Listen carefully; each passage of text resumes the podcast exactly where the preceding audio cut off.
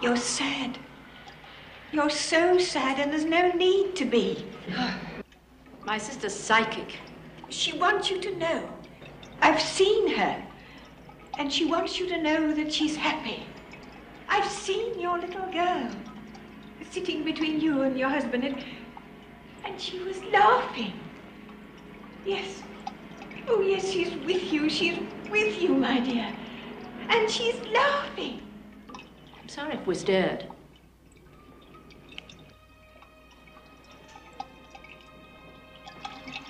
She's wearing a, a shiny little Mac. Christine. Oh, but she's laughing. She's laughing. She's happy as can be.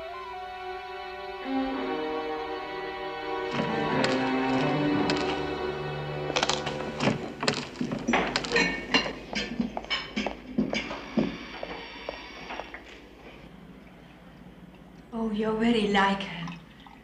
The forehead and the eyes. Is that better? Yes. Shall I fetch your husband? No, no, no, no, don't. I- I'm all right, thank you. Good. Jolly good. I think if you just if you just leave me alone, I'll be fine. All right, my dear.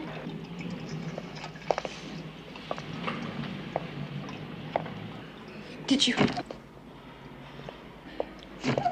Did you really see her? She was there. She was there.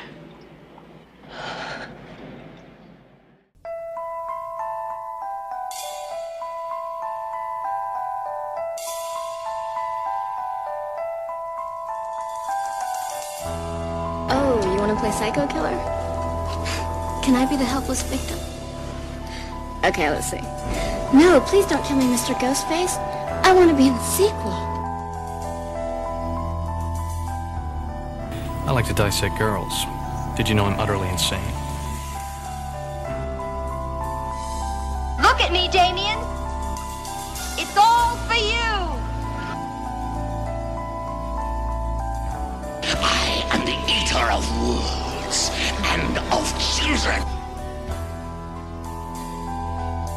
You know, it's Halloween. I guess everyone's entitled to one good scare. Hello, everyone, and welcome to another disorienting installment of the greatest October in the history of forever. I'm Zach, I'm Matt. and this is episode number 346. Don't look now. Between the two of us, just how many versions of this movie on physical media do we own? I don't know what happened to my Criterion copy. Maybe you gave it to someone. I might have given it to Shane maybe after I got the 4K from you. because similar to you, I have my Criterions all on display under the TV, but there's not a big space. The case takes up most of the space. So occasionally, like, Lindsay's nieces will come over and they'll just shove them Oh, forward. God. Yeah, and there's been times where like, you know, I'll fix it and I'll pull everything back, and I'm constantly adding to the mix, and then I'll look for one that I'm like, I know I own this. Where is it? I'll pull some discs out and I'll find it like in the back, like Right. it got lost back there. And I was like, I swear I have a Criterion of Don't Look Now. And Lindsay and I were mixing in some new stuff from the flash sale the other day, and I was like, let's see if this is back there. And then she moves some stuff and finds a disc, and I'm like, oh, there it is. She pulls it out. The Last Emperor. so that was just missing. So yeah, I don't know if I gave it away, but I did watch the 4K version that I got from you, and I did notice an uptick in the look because it it's a, kind of a hazy movie.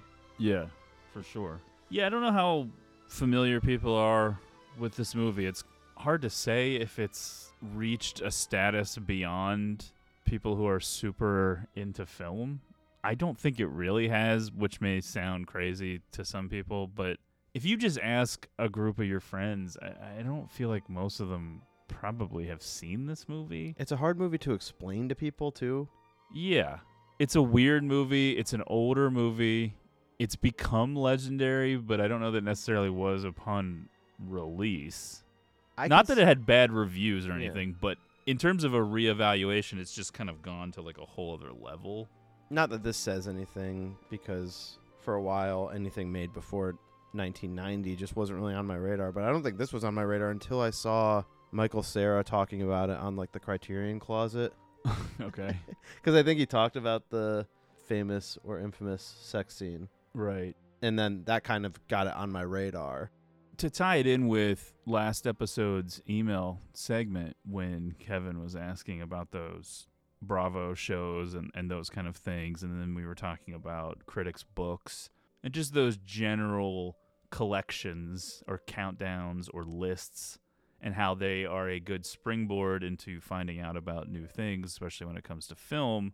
I think Don't Look Now was included in some list of 100 scariest movies or something like oh, that. sure, yeah. And that was the first time I'd ever heard of it. And then you just see that iconic imagery of Donald Sutherland pulling the little girl out of the pond, and you have no context for what it even is. Yeah. And the title doesn't make sense with that picture. It's all very confusing and confounding. And so you feel like maybe it's one of those things that you just need to see it. yeah, but then you watch it and you, it still doesn't make yeah, sense. and then you realize that it's all a collection of How did this girl drown? weird things that you don't quite understand. You see it happen in the movie, and you're still. How did this come to be? well, I guess she was just an idiot. Oh no! She just didn't know how to swim, I guess, even though the water didn't seem that deep. It seemed like it was a very avoidable situation for what we do see. There's weird conspiracy theories, and maybe we can get into that Uh-huh. a little bit. I don't really believe in any of them, but people have definitely come up with theories about different things in the film. I'm sure. Yeah, it is open to that because they don't show you everything and they don't tell you everything. Yeah, there's definitely a lot left to mystery in Don't Look Now. But before we jump into the film, let's remind everyone to follow the show on Twitter at Greatest Pod and make sure you're subscribed to the podcast on Apple Podcasts, Podbean, etc. Please give us a rating and review when you get a chance. We love to read through those. And of course, please reach out via email, greatestpod at gmail.com. We'd love to read your emails on the show. Lately, we've been looking for your little anecdotes with some of the movies, especially if you've done a listener request or any of your other favorite films or a film we've covered, any stories, any memories, those kind of things. We're running out of time now for Greatest October, but we would still be interested in any horror related elements too. But doesn't have to be anything that you you have in your history that might be of interest. Please feel free to send it along. Greatestpod at gmail.com. That's also where you can reach us to discuss listener requests.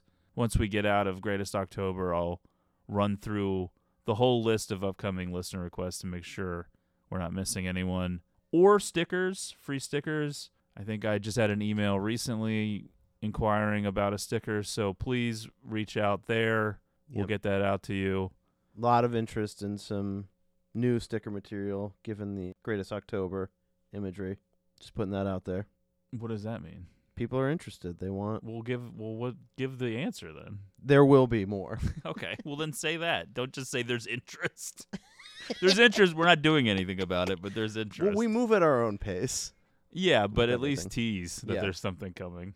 And then Letterboxd, Zach 1983 and Matt Crosby on there. Anything else? Questions, comments, concerns? Hit us up on Twitter or email.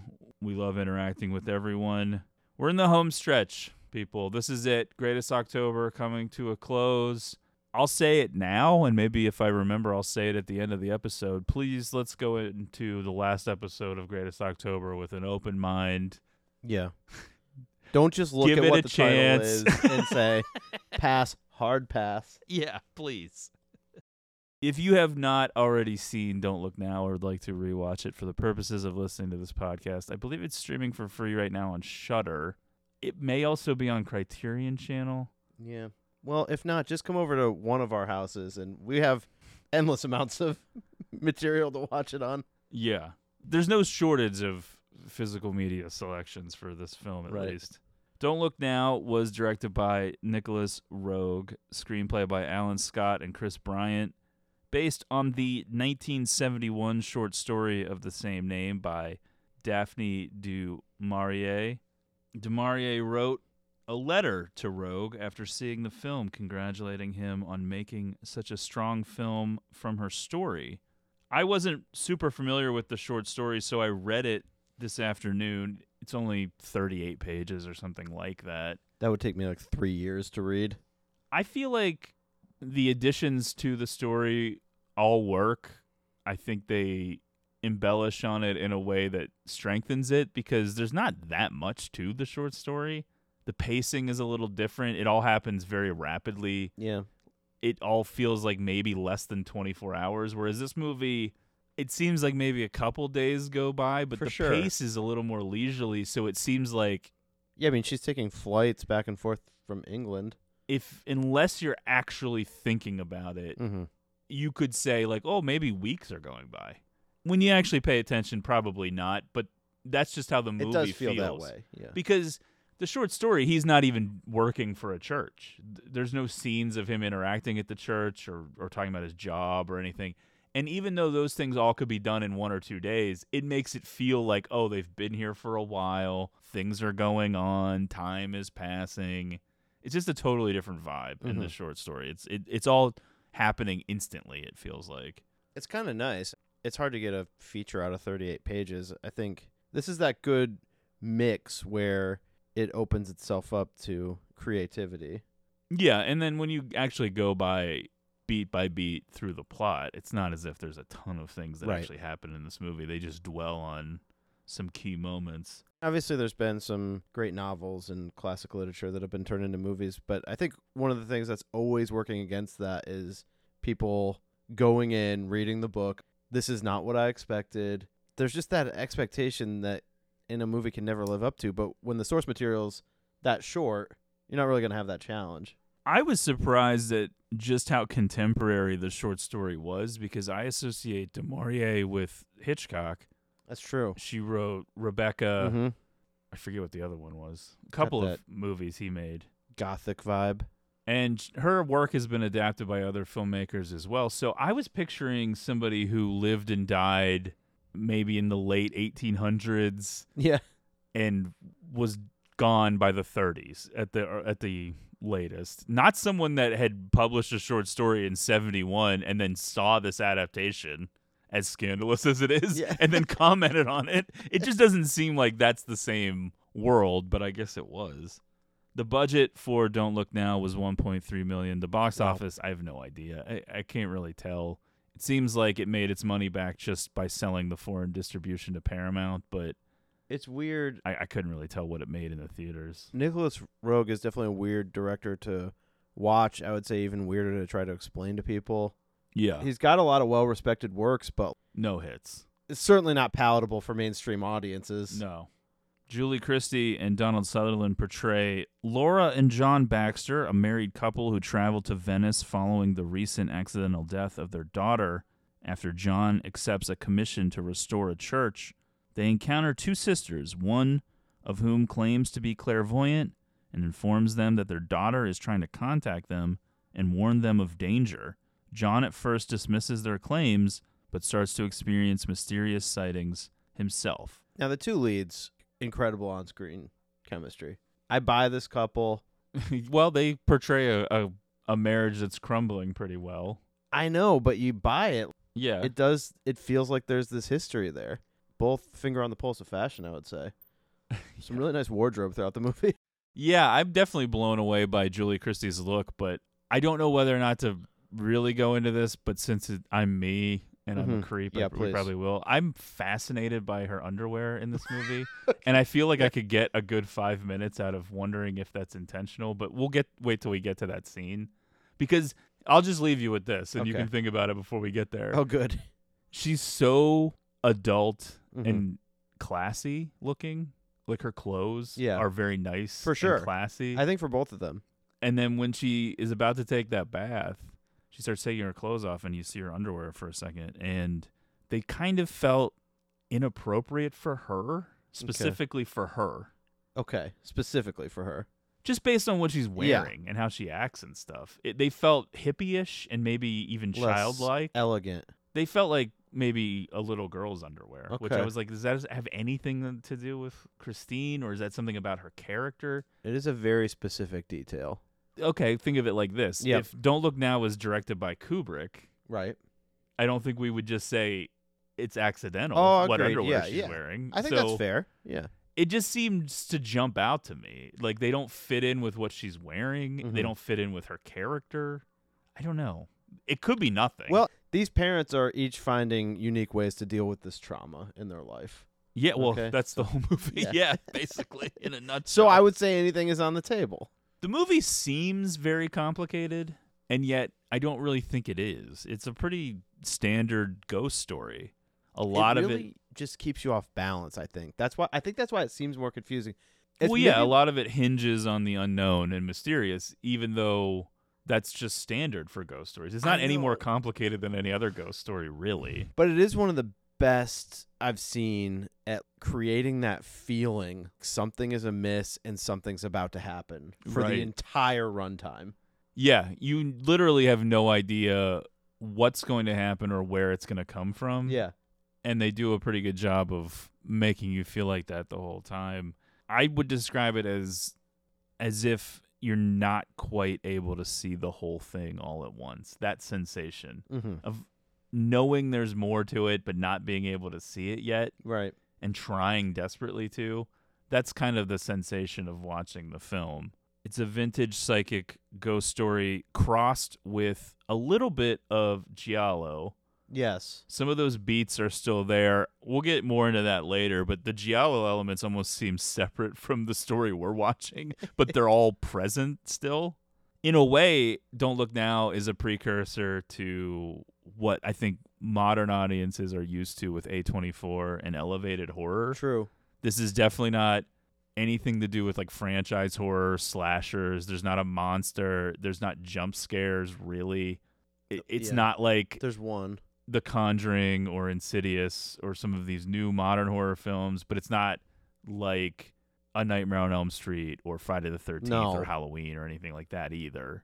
Originally, Don't Look Now played on a double bill with The Wicker Man, which we talked Oh. about when we covered The Wicker Man last summer.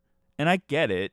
There is some similarities in the sense that you have this man in an unfamiliar place, sort of out of his element, can't get his bearings, and then he's being led around by a missing child or a child. Or there's Uh-huh. a child at play. Something is happening. Things and it's just slowly working against him. It's building towards something that he can't see coming. Yeah, he yeah. can't understand how to uh, how to look for it. A lot of times people talk about these types of films and they use phrases like dream logic or dreamscape or dream world or dream like or dreamy. Mm-hmm. And I think that Don't Look Now, maybe more than any horror film we've covered this greatest October, really encapsulates that dreamy feel. And we did a movie about Totally. nightmares Yeah. No, I know. with the word dream in the title, Dream Warriors. But this really is that half remembered dream that you Yeah. kind of wake up from and you're kind of like, what were all the details again? And you freaked out by it, but you're Well- not sure why. even the way all the people interact with each other doesn't quite feel like it's happening in reality because it's not really how people interact with each other. It's sort of a Nicolas Roeg thing where I feel like the way he records the voices, Yeah. like in post production, is always a little elevated and strange. Yeah, there's a little bit of that Altman quality of, Yeah. of people talking over each other. Nobody listens to each other. Right. I would say that's dreamlike, but I guess it's also just sort of like this show. Both of us are talking but never listening. The listeners aren't listening. Yeah. Don't Look Now is an exploration of the psychology of grief and the effect the death of a child can have on a relationship. The film is renowned for its innovative editing style, recurring motifs and themes, and for a controversial sex scene that was explicit by the standards of contemporary mainstream cinema. It also employs flashbacks and flash forwards in keeping with the depiction of precognition, but some scenes are intercut or merged to alter the viewer's perception of what is really happening. It adopts an impressionist approach to its imagery, often presaging events with familiar objects, patterns, and colors using associative editing techniques. The film's reputation has grown in the years since its release, and it is now considered a classic and an influential work in horror and British film. Don't Look Now was Roeg's third film as a director following Performance from 1970 and Hmm. Walkabout from 1971. Although real life couple Natalie Wood and Robert Wagner were suggested for the parts of Laura and John Baxter, Roeg was eager to cast Julie Christie and Donald Sutherland from the very start. Initially engaged by other projects, both actors unexpectedly became available. Christie liked the script and was keen to work with Roeg, who had served as cinematographer on Fahrenheit 451, Far from the Maddening Crowd, and Petulia, in which she had starred. Sutherland also wanted to make the film, but had some reservations about the depiction of clairvoyance in the script. He felt it was handled too negatively and believed that Don't Look Now should be a more, quote, educative film, and that the characters should in some way benefit from ESP and not be destroyed by it. Well, Roeg was resistant to any changes and issued Sutherland an ultimatum, which I guess he accepted. I feel like more well, directors should be so, doing that. Yeah, I mean that's the thing. This is the script. Yeah. I, I don't know what you're talking Thank about. Thank you for your opinion, but if you want to make Don't Look Now, go make Don't Look Now. they should benefit more from ESP rather than be destroyed by it. Hey, jackass, it's made up. it's fake. Shut up. It's interesting to hear like the Natalie Wood stuff because this is the film came out in 73. Correct. We're still like early 70s when you start making this. We're not that far into nudity and sex scenes being in mainstream movies at least in America. Right. Thinking of like the bigger actresses at that time. Well, the sex scene wasn't scripted. Yeah. So they wouldn't have even known about it. Okay. it was the 70s. It was Yeah. all very fast and loose. A little more off the cuff. totally. The film opens on the country estate of John and Laura Baxter. We have Donald Sutherland wearing a curly toupee for some reason for the duration of the movie, and Julie Christie. There's a dreamy sort of elegance, damp. Mhm. I would say probably early or mid spring. Yeah, everything is very wet through the entire movie. It's either fall or early spring. It's kind of gray. Jacket weather. It's that weather where you feel like your socks are going to get wet and then you can't get a chill out of your bones. Yeah. Just miserable. I like a dreary day. While John and Laura work and read and lounge like a pair of upper class intellectuals, their two children, a son named Johnny and a young daughter named Christine, play outside. John has begun some preliminary work on a massive church restoration and is projecting photographic slides. In one of the pictures, a figure appears to be wearing a red cloak, though its back is to the camera, and whoever this person is is seated in a pew it seems like but you're just seeing a triangular top of a hood Yeah. that's really all there is to it cross-cutting between the interior action and the activity outdoors allows us to note the similarities between the red cloak in the picture and the red rain jacket worn outside by little Christine Not the last time we'll have this happen. Christine's red jacket is the definitive image from the film. It's For sure. the totem. It's it's the symbol, and it will come up over and over and over, as will the color red in general. Yeah. a lot of the recurring motifs and repeated imagery are all contained within this opening. You have the coat, you have the broken glass that little Johnny rides his bike over. You have the water, which eventually Christine is going to drown in. And then even some of the motions, the physical motions that you're seeing outside are then replicated inside or vice versa, whether it's Laura throwing something or catching something. A lot of the stuff just overlaps and I think that what Roeg really ends up with is this great big stew of images and emotions and thoughts and it's really just a lot of like what does this make you think of kind of thing. Mm-hmm. There's no definitive answers for a lot of the stuff in this movie whether it's the plot or what does this mean or what does that mean. I think better questions would be how does this make you feel? What does this make you think of? What are you reminded of when you see this? Sometimes you need a little help being guided down the path, but it's not really that hard. There's a lot of red, there's a lot of jackets, and there's a lot of water. That's a lot of the most important stuff. The secondary stuff just depends on how deep you want to go. The glass and I would say, shit. Uh, you know, another element the decay, given this church that need, needs to be restored. Uh, there's yeah, well, that could be deteriorating feeling. symbolic of their marriage too. Totally. Which I think that this idea is explored in other films. Rabbit Hole, oh, for Oh, yeah. example, That was a fun theatrical experience. just that intense experience that comes with the death of a child. But this one's Yeah. much more cosmic and dreamy, and not as like in your face Probably a it. little more artistic.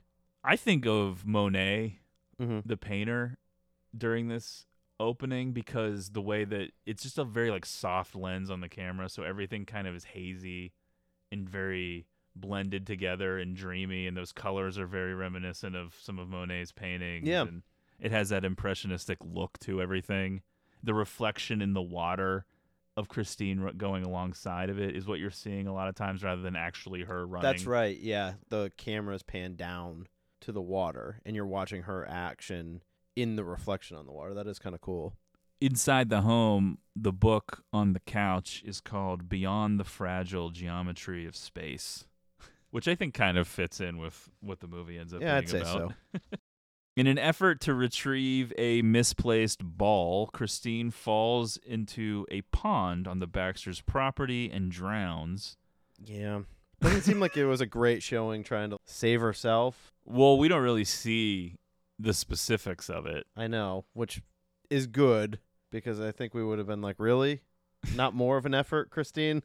She does seem a tad old to drown this easily, Yeah. but it's hard to get a read on how deep the water is, though, because Maybe there's a cold factor. Donald Sutherland is so tall. Well, yeah. No, it's, it doesn't have anything to do with the cold factor. She wasn't in the water that long. Yeah.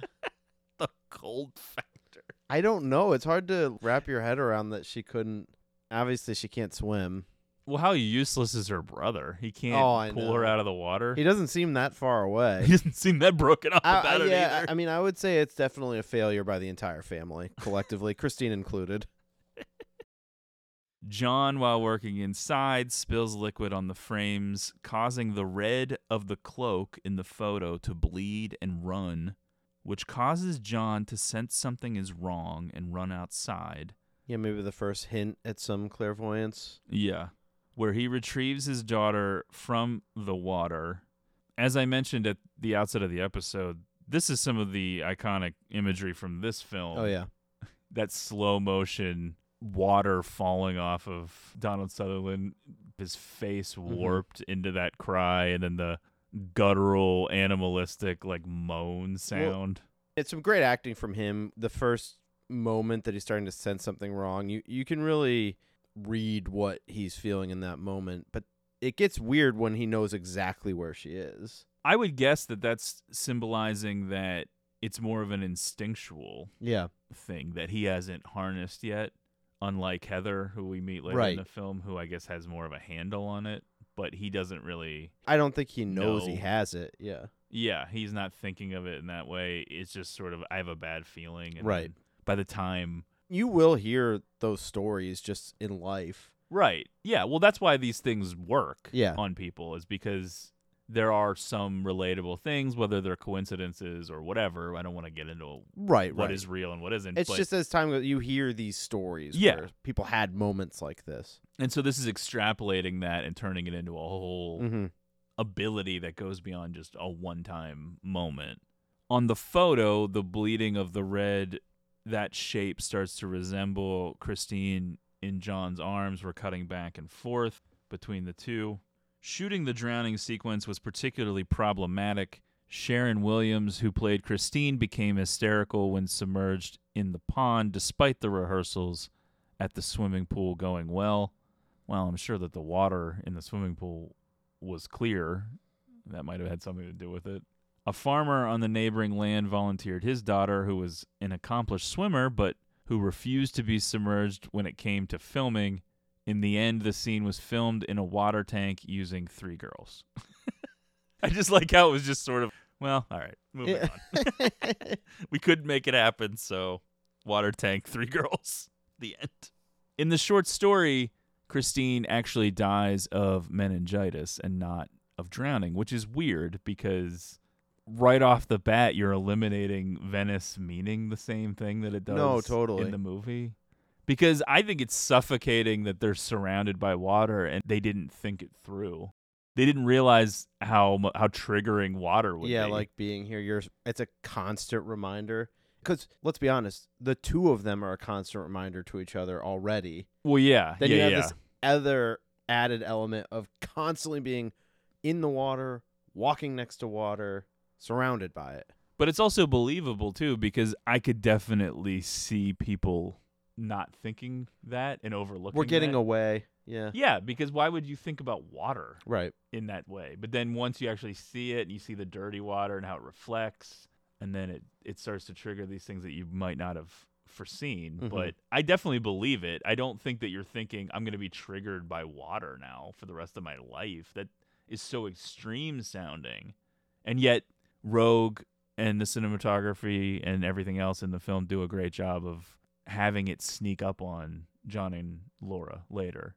It's not some big thing where we're having a scene of them stepping off the plane and they're looking at the ocean and being like, oh, "Oh, shit. no, it just slowly creeps back in, not all at once. In a way, I'm reminded of the raw, powerful emotion in some of the Ari Aster material because we're confronted immediately in the first 10 minutes of the movie with the ultimate grief, something unimaginable that no parent wants to think about. It's a cinder block of trauma before even being pushed into the ocean of the movie. It's like, here you go. Here, hold this. Now we're going to jump into the Yeah. movie. Go. Thanks. Midsummer was the same way. You're given something to think about, and then, okay, now the movie's starting. Have fun. Sometime after the tragedy, John and grief stricken Laura travel to Venice, where John has accepted a commission from a bishop to restore an ancient church. While together at a restaurant, the couple encounters two peculiar elderly sisters who seem to be noticing them and potentially reacting to something until one of them gets something in her eye and Laura has to help them locate the bathroom because the other sister is blind. The two women are named Heather and Wendy, and though Heather is blind, she also claims to be psychic. With full, unwavering conviction and completely on her own accord, Right. Heather offers to Laura the information that she is able to, quote, see the deceased Christine sitting alongside her parents in the restaurant. Shaken to her core, and perhaps more importantly, eager to believe, Laura returns to the table, then faints. This is another really disorienting feeling in this movie is these two sisters because they're bringing positive news, I guess, but there's something that feels menacing about the two of them. Well, the whole thing about the sisters is interesting because I was reading some people's theories online, and I don't think they're true. I think ultimately anything evil seeming or weird with the sisters is just a red herring Yeah, I agree. And just a misdirect from where. And I feel that way by the end of the movie. Yeah. Like by the end of the movie I do feel that way, but through most of it Oh, for sure, yeah. Y- you're They like- want you to think that yeah. whatever is going to happen is coming from their direction Right. because that's what John thinks. We're definitely seeing a lot of the Totally, movie through yeah. his perspective, which is to be mistrustful of them, which comes out even more in the short story where he's mfing them up and down. Not Yeah. not literally, but Right. because a lot of it's in his head where he's just getting so mad at them for filling his wife's head because his why wife was starting to get better along on this? Yeah. because we should say that along with all the other cuts and changes and jumps to different scenes the transition is jarring we have john pulling his dead daughter out of a pond where his son is standing there sort of stunned and he's trying to bring the lifeless body towards the house her mother comes outside turns a corner sees what's happening and screams Right. and that's cut into the drill sound basically or whatever that tool is as they're standing outside of a church as he's working on Yep. the restoration so we don't know how much time has passed It doesn't seem like that much. for an audience member who's not familiar with what this movie is going to be they're like wait a minute where are we now is what's weird, going though. on It doesn't seem that long, but at the same time you have to get yourself to a place where it's been at least enough that they're living semi I would say mostly functional lives at this point. oh Like, it's definitely like- weeks or months Yeah. it's not days or anything like that Even it seems like even more than weeks. It seems like I think months. Is yeah i think months yeah. is fair it's hard to tell exactly it still seems very dreary, but De- they're in a different country now, so I'm not sure what season it's supposed to be. They're bundled up a little bit. It For seems sure. like it could be cold. But they're able to carry on with their lives. They're not living in this like numb, comatose state. No, but the whole point is that John has moved on a little bit. Or he's compartmentalizing. Yeah, it, or, yeah. yeah, bearing. it He yeah, thinks he's right. moved on, Yeah. and she has not. And he gets very frustrated in this moment because he feels like, oh, we're finally on the right track. She seems kind of like she might be coming out of it. Mm-hmm. And then, boom, here come these sisters, and they start filling her head up with all this stuff. And even though it temporarily makes her very happy, he's worried that it's just going to prolong Oh, this. yeah. It's never going to end now. Just an iconic sweater from Julie Christie. I love the wardrobe in this movie. Her clothes are very cool. Yeah, for sure. I love also that it's a rocking chair stretcher type thing. I love those rocking chair type stretchers. Yeah, I know. This isn't the only time I've seen it. It must be in other countries or something. Yeah. Especially when they're being loaded onto Onto boats, boats, which yeah. is where what happens now. Because now we're in Venice. Even the- Everywhere yeah. is these little fucking canal ways, yeah. water and boats everywhere. It just seems It like such a strange world to live in. very claustrophobic, and it's not even just like the narrowness of these little waterways. There's also low hanging bridges going over the place. Yeah. People walking next to you. Right. So now this couple who's had their daughter drown is surrounded by water. The waterways feel more like prison bars, obviously recalling the pond, recalling the rain. It's all surrounding them at all times, but the genius of it is that it's so obtuse that neither of them would be able to recognize that immediately Mhm. and think of it like that. Because again, who thinks to themselves, I'm going to be triggered by water? It's such a giant idea. And yet, Well, hard to escape, that's for sure. the movie lets us in on that without being too obvious or blunt about it in a way where the characters seem less than believable or they're hitting us over the head with hammers or anything like that. Like we can get it subtly. Okay, there's a lot of triggering things going on here. Maybe this isn't the best location, the best situation for this very fragile couple to be in right now. Nicolas Roeg decided not to use traditional tourist locations to purposefully avoid a quote travel documentary look. Venice turned out to be a difficult place to film in, mainly due to the tides, which caused problems with the continuity in transporting equipment. I didn't Yeah, even would think. think. about having to transport all Oh, that was um, immediately what came to my mind. I'm like, this would seems like it would be a production disaster. Laura is taken from the restaurant to the hospital, where she excitedly shares with her husband what Heather told her in the restaurant bathroom. John remains skeptical, of course, but he certainly cannot deny the positive change in Laura's mood and demeanor. The scene set in the church where Laura lights a candle for Christine was mostly improvised. Originally intended to show the gulf between John's and Laura's mental states, John's denial and Laura's inability to let go, the script included two pages of dialogue to illustrate John's unease at Laura's marked display of grief. After a break in filming to allow the crew to set up the equipment, Donald Sutherland returned to the set and commented that he did not like the church, to which Julie Christie retorted that he was being, quote, silly and the church was beautiful. Nicolas Roeg felt that the exchange was more true to life in terms of what the characters would actually say to each other, and that the scripted version was, quote, overwritten, so opted to ditch the scripted dialogue and included the real life exchange Love it. That's a nice story. It's a good story because it actually makes the scene believable, and those are the little things that I think illustrate the point you were making about what you described as chemistry between them Yeah. those are the little moments that make them feel like a real couple. Real couples don't have these well plotted out, overly Yeah, written back and forth. conversations which reveal their inner thoughts about their grief. Now, granted, I'm not saying that that's bad. Well, no, I would say Lindsay and I, the way we interact, it's very much like an Aaron Sorkin script. Yeah, but sometimes you need that stuff. Yeah. And it works and it can be entertaining and valuable. But I think in this instance, Roeg stumbled on something that accomplishes the same thing. Because if you are really locked in on this scene, you get it. She's lighting a candle for her recently deceased daughter. This mm-hmm. obviously still means a lot to her. There's much more of a, a spiritual side to it, even if it isn't necessarily within the framework of any established organized religion or anything like that. It's just more of a good vibes I want to have because my daughter died. And her husband is annoyed at this church. He's all business. Let's go. You already cost us some time by collapsing at a restaurant. Now we Right. got to go back to the hotel. Yeah. Even though they don't need to be anywhere specifically. And he's not being an asshole. I'm not saying it's an abusive relationship or anything like that. He's just not in the same headspace as her at all. No, no. And that is evident by this scene, and you don't need them talking on and on and on and on to get there. We already got it. We're watching the erosion of a marriage.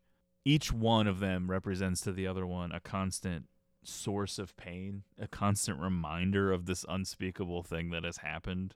If you want to take away the horror element of the movie, you could look at Don't Look Now as a reminder that the different paths of grief often lead us away from each other, which doesn't always make sense because you would think that a married couple who loses a child, a traumatic thing might push them together Yeah. to cling to each other, but that's not really how it works. I just think everyone has their way of self-medicating and dealing with things. Those two are rarely going to be in line with each other, and maybe sometimes when they are, that's actually worse. It can be, when yeah. people are turning to like drug abuse. Right.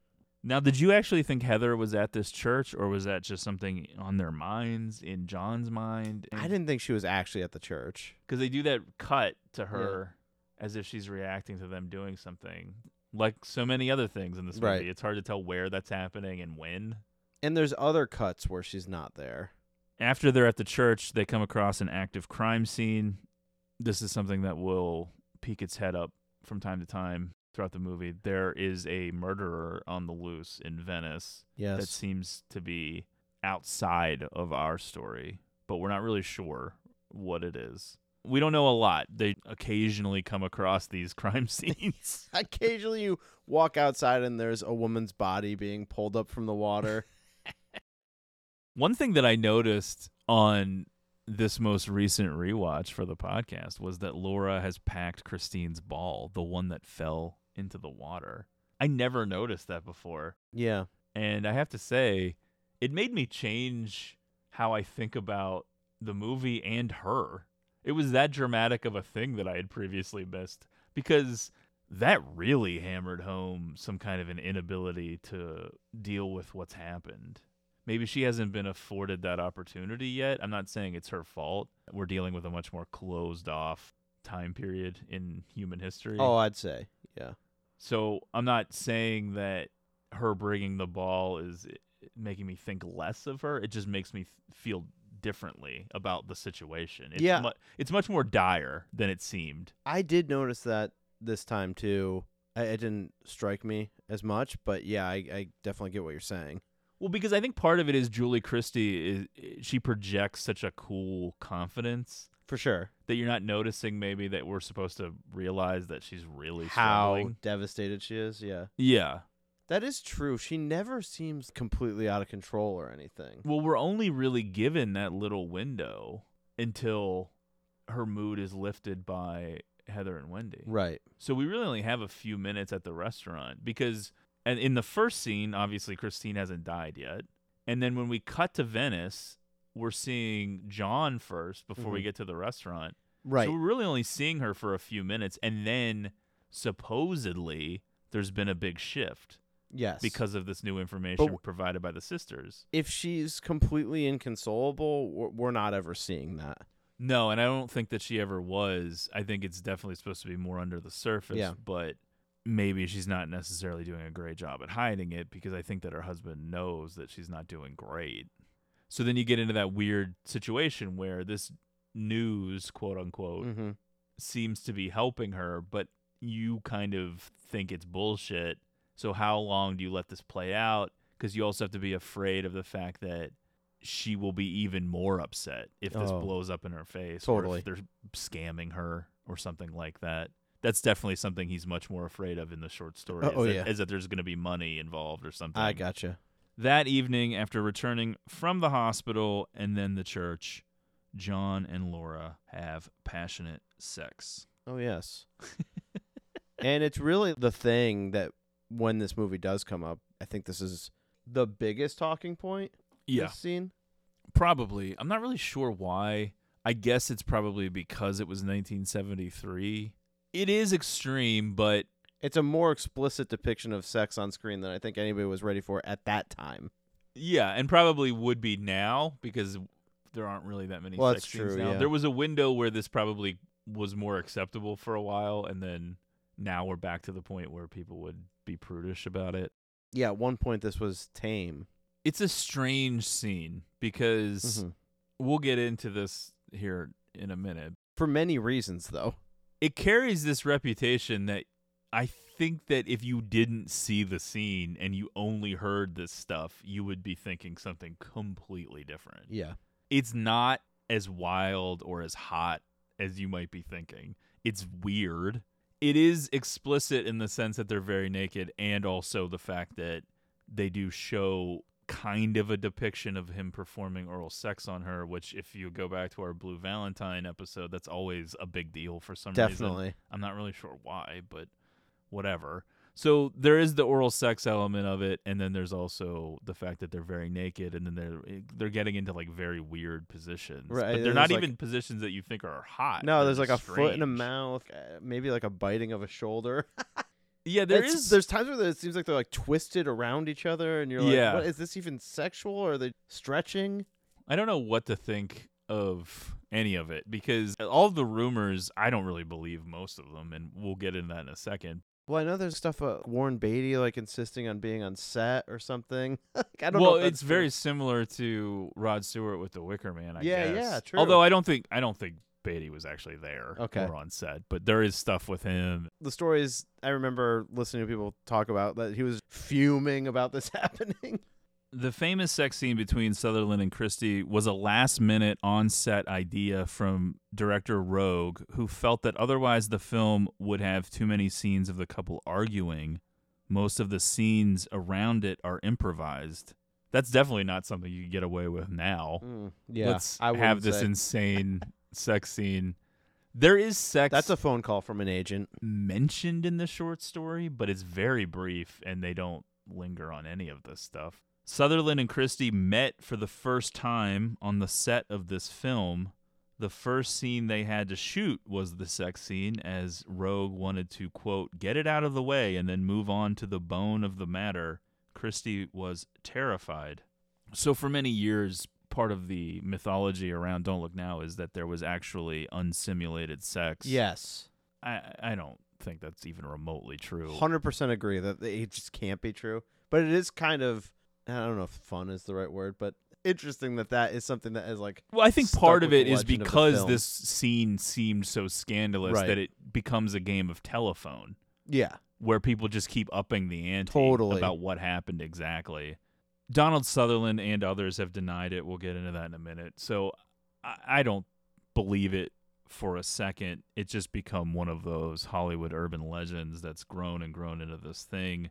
When you watch it, you never get the sense that that's a thing that's happening. It's not like Monsters Ball yeah. where the video evidence seems a little questionable about what what exactly was going on on the set. I totally agree. There's definitely some video footage in Monsters Ball where you're like, "Hmm, that's interesting." Yeah. There's nothing like that in this movie. If they were fucking for real, then they were just doing that for fun because it's not like any of that translated into the screen. Like you're, Oh, there's nothing in this in this You don't even really see like thrusting, which I No. think is one of Roeg's point about the scene. Well, that's why they cut all that random Yeah. stuff. That's where he just came up with the idea to cut all that stuff was to get around the censors because they're always worried about movement. Yeah, So anytime they're about to like thrust downward or anything, he just cuts to them like getting dressed or whatever. I know, but it makes it cool. yeah, it's definitely a, a stylistic choice Yeah. that works, and it's definitely something that they recapture in Out of Sight. It's funny that he didn't do it to be artistic, but then it ends up. Yeah, now like artistic, yeah. Soderbergh kind of recreates it with Clooney and Mhm. Lopez, and other films do it as well. Yeah, sometimes working around the censors or working around your restrictions or barriers is what leads to the most creative, best stuff. Totally. When he appeared on Inside the Actor's Studio, Donald Sutherland recounted the story of how the infamous sex scene was actually shot and that it was anything but a sexy or erotic experience for those involved. I bet. He and Julie Christie were on the set at 7 a.m. in dressing gowns waiting downstairs while the room was prepared and both had a glass of champagne to calm their nerves. Inside the room was Nicolas Roeg and cinematographer Anthony B. Richmond, each operating their own Mitchell 35mm camera. Sutherland and Christie disrobed and got onto the bed, and Roeg and Richmond began filming. The huge Mitchell cameras were unblimped, meaning unsilenced, and the room was oak paneled. The noise from the two cameras was amplified hugely. At the same time, Roeg began shouting directions over the noise of the cameras to the actors, such as lick her nipples, put your hand between her legs, Wow. get on top, etc. Uh, can you wrap yourself around Julie? Wrap yourself around Donald's body and then like get your head in a position where you can suck on his shoulder. We Like, need a lot of like that shoulder sucking. Yeah. The shoot lasted until well into the afternoon before Roeg was satisfied and wrapped. So basically, they just rolled around nude with each other while two guys filmed them and one of them yelled random things. In order to avoid an X certificate rating for the film's American release, nine frames, less than half a second, had to be cut from the intimate love sequence between Sutherland and Christie. That's not that bad. Nine frames. In her memoir, Miss Aluminum, former actress and model Susanna Moore tells the story of throwing a dinner party attended by Warren Beatty and Don't Look Now director Nicolas Roeg. Beatty, fuming over the graphic sex scene filmed by Roeg between Donald Sutherland and Beatty's then girlfriend Julie Christie, asked Roeg to step outside, which he did, unaware that Beatty was angry. Apparently, Beatty had heard unfounded and later proven untrue rumors that Roeg had cut together his own quote unquote porn reel Oh gosh. of outtakes from the scene and had been amusing his friends by screening it. The 6'2 Beatty then punched the much smaller Roeg in the face. Oh boy. Yeah. Beatty then helped a shaken Roeg to his feet, examined his upper lip, and then led him back into Moore's apartment. Even like that story, I feel like has been twisted and warped over time. Probably. Yeah. Well, that was just her version in her book. Who knows what exactly went down? The whole sequence with them undressing and she takes her clothes off and gets into the bathtub and then he's nude in the shower, then he's weighing himself. It felt very reminiscent of Eyes Wide Shut. Yeah. Yeah. Uncomfortable intimacy of a couple where it's uncomfortable for us. It's comfortable Right. for them Yeah, because they're just living their own life. You're almost worried that they're going to like fart in front of each Yeah. other. It's that Yeah. you know what I mean? It's like that real. That was giving me anxiety. I can't watch. I had to like go in the other room and wait. this is where we see those underwear I was talking about before. I, I think we already said it. I'm like, uh, let me tease it, and then I just basically said all of my thoughts on yeah. it. I just felt like the underwear were for a much younger girl, and they don't fit her clothes at all, and it just made me think that there there was more to her. Well, the wild thing is she's like so skinny and small. Uh, Yeah. She any has to shop from, yeah, like, the I little know. girl That's what it seems. Yeah, I don't know. There might not be anything to it, but Yeah. it just didn't seem to match her clothes or character. So I thought maybe there was something to it. I think anything is on the table. While they're fucking, it cuts back and forth as they're getting ready to go out, which is sort of a weird time to have sex. Let's both shower and get completely clean and then defile each other for a half an hour and then get dressed and go eat. just pigs. Savage. So let's talk about conception. Okay, my favorite topic. I think that the Pino Donaggio score, De Palma's longtime Mhm. collaborator, he did. This is his first film score. Actually, he was a pop star before this. Oh, okay. It conjures up certain imagery. The score is definitely different than what you would expect, especially during the sex. This sort of upbeat, lighthearted music that feels triumphant, that coupled with her smile at the end of the film, has led people to think that maybe she is pregnant. Because I think there is talk at one point about That could be. they're young enough to still have more children, that kind of a thing. I don't know. There could be something to that. Yeah, well, just like everything else, I think it's just something that you can explore on your own. There's Right. not really any definitive yes or no. After the fuck sesh, the couple head out into the Venice night for dinner, and en route become lost and briefly separated. It's kind of scary. A lot of loud footsteps. Uh, Well, very echoey For sure. because of all of the tunnel ways and You're always sort of in like a valley of houses. a valley of houses. Someone cries out as if in fear or pain, and then shortly after experiencing deja vu, John catches a glimpse of a small figure wearing a red coat similar to the one Christine was wearing when she died. Dun dun and dun. there's just no one around. This is so creepy. Like the whole way that the sequence plays out, you've got the echoing of the footsteps. They're getting more disoriented because they're lost. There's no one around. And then all of a sudden, there's back in the happening section of town. Definitely seems deliberate that a lot of the movie is in areas like that. I Right. descri- I wrote down a cold, echoey labyrinth. Yeah, It's claustrophobic from the veins of murky water running in between everything. I guess you're not surprised that so many people are being murdered in town. Yeah, there's sections that seem completely dark and deserted, and anything could happen. Right. Yes, this is it. It isn't. Yes, it is. It isn't, though. Come on. No, it isn't.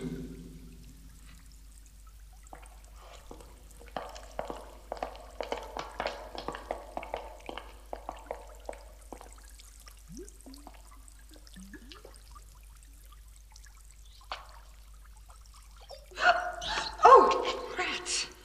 I'm getting out of here.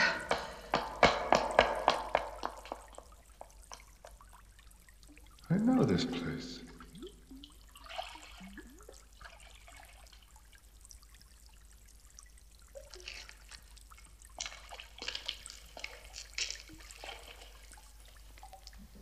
This is it. It's the Ponte Giretto. What? This is it. No, I found.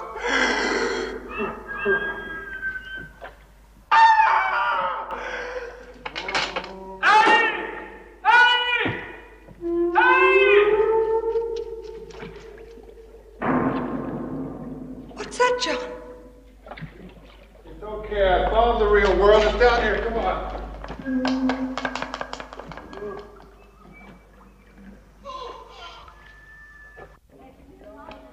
What on earth was that? It was a cat or a rat or something. Maybe it was something they did. Rat.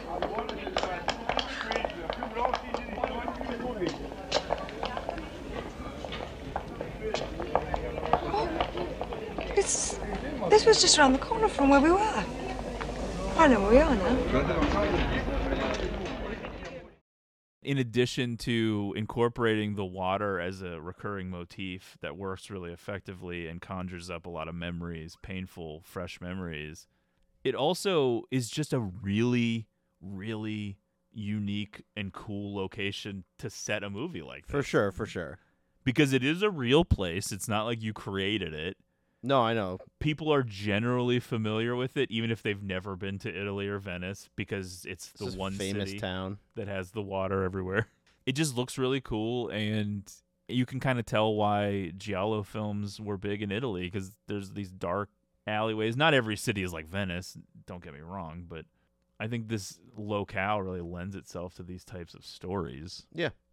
When they're hearing the voices at night and they're getting separated and lost from each other, and it, it does seem like a little creepy, you do recall the crime scene. Something seems to be going on in Venice, but John and Laura are lost in their own shit. They're not really engaging with anything that's going on in their surroundings because they're preoccupied with their own minds. It is true. People are being killed in town, and they're really not that worried about being in sort of a sketchy situation.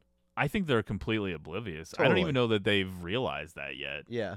Even though they came across one of the crime scenes, they're still just not even really Right.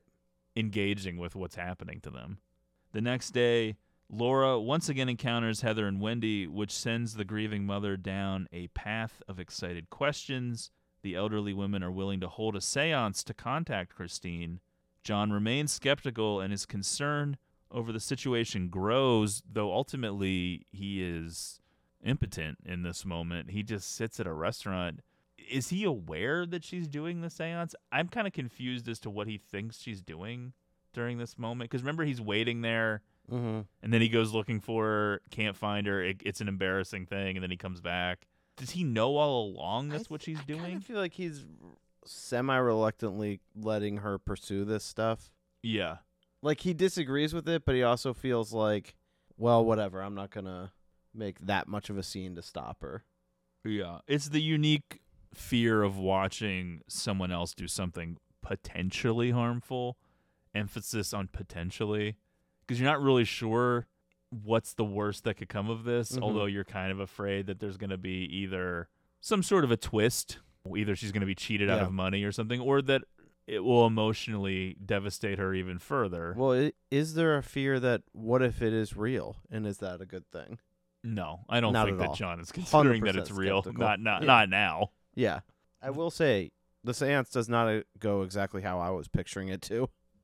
Yeah, I know. She's like orgasming or Yeah. something, grabbing at her breasts, which is what makes the whole accusation of John being a peeping Tom even more embarrassing because the other people who are in the Uh-huh. hallway are just hearing these sounds and then he's peeking through doors and windows and stuff. They're like, what the fuck's this yeah, not a great look for him. But the movie is still pushing the idea that Heather and Wendy could be the evil ones. They're laughing maniacally. We're cutting yeah, to them and at it's a weird. point. Again, the movie plays with your expectations. That You're going in thinking there is going to be some sort of connection with the daughter, and it's almost like she's experiencing the sex that just recently happened.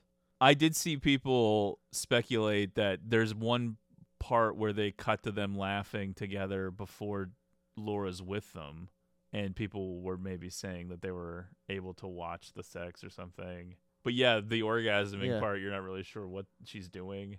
It's all very off-putting, but These Laura rolls with it. just planning an elaborate prank. We're gonna make it seem like we're gonna talk to her daughter. But then we'll just fake orgasms in front of her for some reason. Well, they have a twisted sense of humor. These two. It's a completely normal situation, obviously. You I'd say so. Heather's frenzied moaning, and then John's panicking, running around Venice. He doesn't know where he's going. And I do think that the language barrier is another big part of the movie that maybe will come up as we go. But that's also supposed to put you ill at ease because a lot Right. of the Italian is not translated. Exactly. And you're like, what are these people saying? Intentionally, Yeah. yeah. You don't know what to make of the situation. And in a weird way, John's in a better position than we are because he seems to speak some Italian. I don't speak any, so I don't know what the fuck they're talking about. like I said, third most Italian. Back at the hotel, Laura informs John that Christine, through the seance, said that he is in danger and that they have to leave Venice immediately. This leads to an explosive argument in which John loudly asserts over and over that their daughter is dead. Laura seemingly goes along with her husband, volunteering to restart her medication, but she palms the pill and tucks it down her sleeve. hmm. John agrees to take some time off of work. Maybe we can rebuild ourselves together. But obviously, Laura is just playing along. She is now fully down the path with these sisters. She thinks that she's in communication with Christine. She believes it fully. And she also believes their warning, but it's clear that John isn't going to. However, in the middle of the night, they receive a telephone call from England informing them that their son has been injured in an accident at boarding school. Laura departs for England straight away, while John stays on to complete the restoration. What did you think of little Johnny's egg shaped forehead wound? That thing was wild, terrible looking, I'm and like, also what insane. happened to him? It's cartoonish. Did he get hit in the head with a frying pan? Yeah, it's sort of like that, except the coloring is all wrong. That's true. Yeah. it was like yellowish and white. And Right. It didn't look like a wound. I thought it was a burn or something. They tried to set Johnny on fire at school. what about sending your son to boarding school right after his sister dies tragically? Man, the 70s, that was just some cold shit. They were just constantly sending kids to boarding school know, in yeah. England. I think I grew up feeling like, and maybe it's just because it was in movies and stuff, but you felt like boarding school was something that happened. And I always remember feeling like, man, that's so cold and weird. I would be like scared that that would be something that would happen to me. It's just a different thing culturally. Yeah. I think some people, especially rich people, it's just a part of It's just like get out of here, kid. life. We need our lives back. You're really harshing our Mel. You're ruining our weekends. Maybe some of our English listeners can email the show. Yeah. Greatestpod at gmail.com and let us know if that's more of an English thing too. It seems like it is. You never question it in movies like Don't Look Now. yeah. It made total sense to me that these English people would send their son to a boarding school. I never even would think twice. but the fact that the sister just died, you'd think you'd maybe want to be close together as a family. I don't know. Well, we lost one kid, so let's just send the other one away. Yeah. Back to basics. Although, were you getting a little JonBenét Ramsey vibes with this family? Could be. Do you think maybe the brother drowned her in the pond or th- hit her in the head with a rock or something? And they're co- Anything is on the table because I'm not buying this death. Well, the only trouble is the boy is seen several times and he's not wet at all. So he clearly wasn't holding her underwater. And he wasn't really that close to her. So the conspiracy theories people have come up with about the brother in this movie, I'm just not buying it. No, I know. He's not really that close to the pond and he's not wet. There's no clues in there like that. I get it though. I don't get the sense that he had it in him. I get where that comes from though because No, the I death know. is weird and it's not on screen and there does seem to be something wrong with this family, but I just don't really think that's there. Yeah. I'm not taking the spotlight a hundred percent off of the brother. That's all I'm gonna say. There's some suspicion. Yeah, a sliver Yeah. can, is allowed to stay. but yeah, that's almost a nightmare. That's even worse because then you get into that thing where if you're the parents, do you just cover it up because you don't want to lose both of your kids? What a level of darkness we're at now. Well, go down the the true crime rabbit hole. I know there's some dark shit out there. Don't Look Now is particularly indebted to Alfred Hitchcock, exhibiting several characteristics of the director's work. The aural match cut following Christine's death from Laura's scream to the screech of a drill is reminiscent of a cut in the 39 Steps when a woman's scream cuts to the whistle of a steam train. When John reports Laura's disappearance to the Italian police, he inadvertently becomes a suspect in the murder case they are investigating. An innocent man being wrongly accused and pursued by the authorities is a common Hitchcock trait. The film also takes a Hitchcockian approach to its mise en scene by manifesting its protagonist's psychology and plot developments. In taking their trip to Venice, the Baxters have run away from personal tragedy and are often physically depicted as running to and from things during their stay in Venice. The labyrinthian geography of Venice causes John to lose his bearings, and he often becomes separated from Laura and is repeatedly shown to be looking for her, both physical realizations of what is going on in his head. Despite the innovative, jagged editing and the shocking sexuality and the off balance approach to the storytelling, Don't Look Now still has its share of old school ghost story in its DNA. For me, I think it haunts you for a variety of reasons, even Oh, if you're not always entirely sure why. Logic and reason and structure are replaced by mood and atmosphere and inevitability, which I think is a big part of this movie. Fate and an inevitability, inevitable dread. Yeah. As if fate is merely a cruel game, and this is a story of the Baxter family almost seeing behind that curtain. Much like McConaughey says in True Detective Season 1, time is a flat circle. Roeg's usage of cuts, visual cues, and mirroring leave us unsure of what we're experiencing and when. As essayist David Thompson points out, John travels to Venice to restore a church, specifically mosaics. A mosaic and Don't Look Now itself are both collections of fragments that make sense only when arranged by a master craftsman. Well, even for the main couple here, it's as if they're just going through life and time doesn't really matter. Yeah. They're going to dinner, it's like pitch black outside. And sometimes they're eating in the daylight. Yeah. They're fucking before going out Right. after they've showered. Yeah, it is They- sort of a story out of time. When he's going to the church to work, it kind of seems like he accidentally got there on a stroll. At one point, they're just casually doing stuff, and then he says, "I'm an hour and a half late to meet the bishop." Right. Yeah, they do seem in a daze Yeah. perpetually, which affects every aspect of their life. Nicolas Roeg had employed the fractured editing style of Don't Look Now on his previous films, Performance and Walkabout, but it was originated by editor Anthony Gibbs on Petulia. Roeg served as the cinematographer on that film, which incidentally also starred Julie Christie, and Gibbs went on to edit Performance and Walkabout for Roeg. Roeg's use of color, especially red, can be traced back to earlier work. Both Performance and Walkabout feature scenes where the whole screen turns red. Similar in nature to the scene during Christine's drowning when the spilt water on the church slide causes a reaction that makes it, along with the whole screen, turn completely red. The mysterious red coated figure and its association with death has a direct parallel with an earlier film Roeg worked on as cinematographer, The Masque of Red Death, which depicted a red clad Grim Reaper character.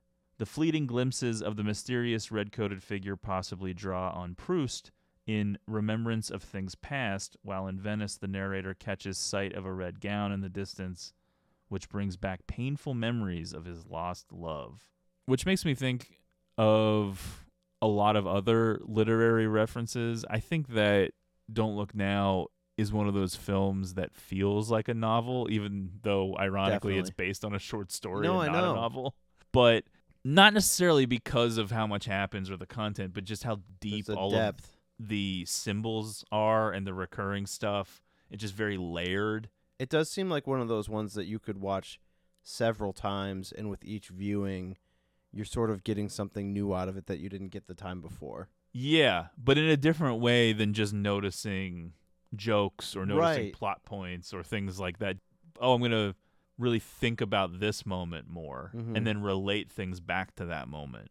And then the next time you watch it, well, maybe this part I'm going to think about more. And how does this relate to that? And why does this look like that?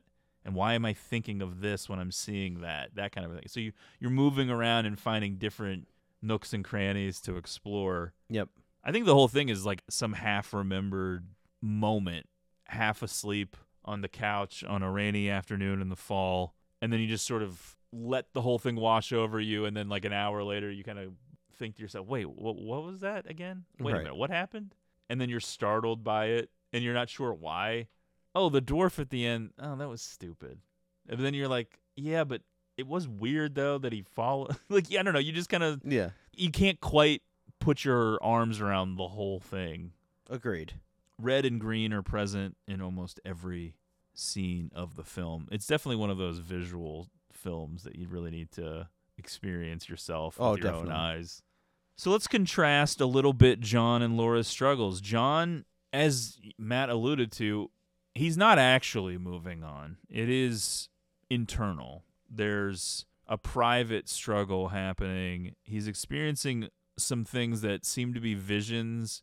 Sometimes it's a literal thing that the audience is also seeing, but other times I think it's just in Donald Sutherland's performance. He seems to be reacting as if he's confused or if he doesn't know where he is for a second and then he shakes it off. It, it happens over and over throughout the movie. And it's very intense when he's experiencing the feeling right before he goes and finds his dead daughter.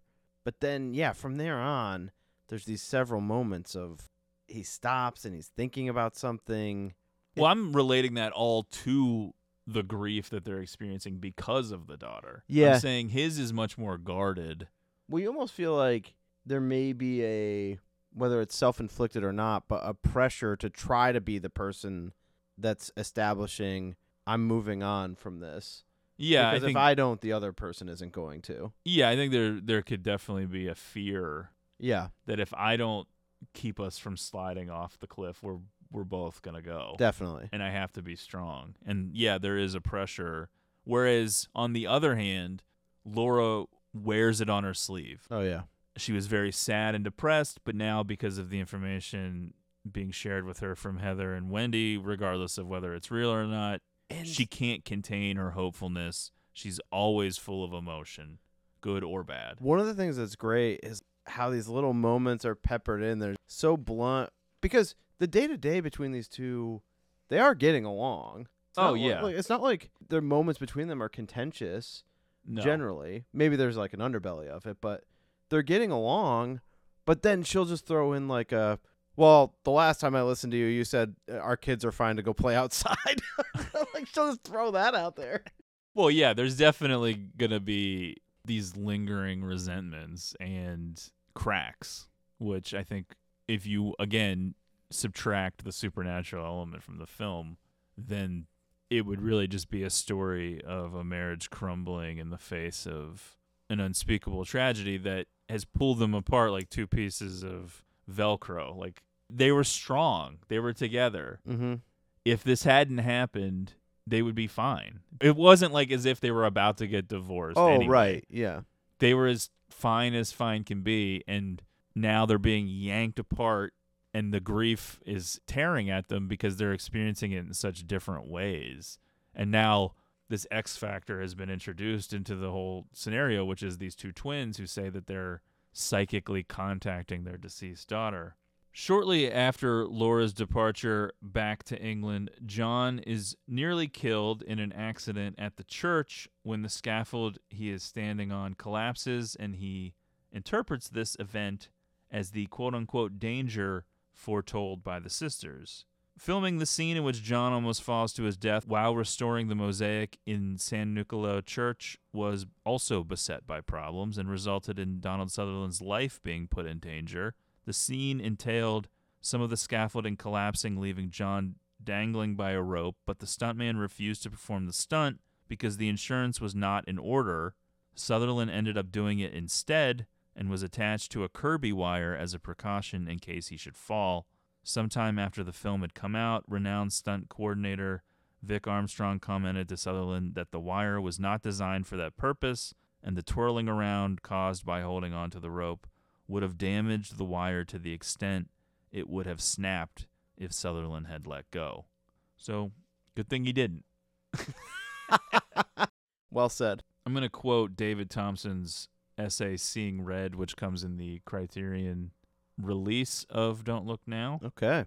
This masterly use of editing, Roeg working here in collaboration with future director Graeme Clifford, is especially evident in the scene in which John almost falls to his death from a raised platform in the church he is restoring. After a series of evenly timed shots showing different angles of him at work, we finally perceive, with the help of a slight creak on the soundtrack, at the top of the frame, a length of wood falling forward, falling toward him in slow motion. Then, in a shot looking down from over his head, real time is extended so that the anticipated crash of the glass just above him is delayed, creating an even greater shock. John ends up swinging from a rope, the constant switching of angles building up the appalling sense of vertigo, all of which was prefigured in an earlier shot of Laura falling in slow motion in a fit of dizziness. Sutherland has recalled how he agreed to perform this dangerous stunt himself after his double refused to do it, only later discovering that the wire that was supposed to make it safe could have easily snapped at any moment. Yikes. He was like Tom Cruise here. Nothing is as it seems. It's a hard thing for us to convey, for especially because I think we approach the podcast sometimes Hmm. as if we're talking to people who haven't seen the movie. That's true. But what Thompson was just describing there when he referenced Christine falling, that's what the whole movie is. Is these reminders of other things all throughout the movie. Colors, Mhm. visual cues, motions that look the same, shapes that look the same, And how they invoke sounds that sound the same. feelings and memories. Yeah, it's all about nostalgia, but not really nostalgia in terms of like longing for something, but more of that painful association with memory, Mhm. that kind of thing, as if you're sort of pushing on a sore muscle or something as a reminder, oh, this horrible thing happened, and here's water, here's red. And then all of these echoes of things auditory, visually, all kinds of echoing throughout. By the way, a lot of people on this production look mad at Nicolas Roeg like after the fact. Like, what do you mean I could have been killed? Well, I don't know that a director would necessarily know the ins and outs Well, of the stunt true. stuff. That's more of the stunt people. My, my wife was warned that, that I was in danger. What? it was, uh, it was a like um, it was a, a kind of prophecy. I wish I didn't have to believe in prophecy. I do. But I wish I didn't have to.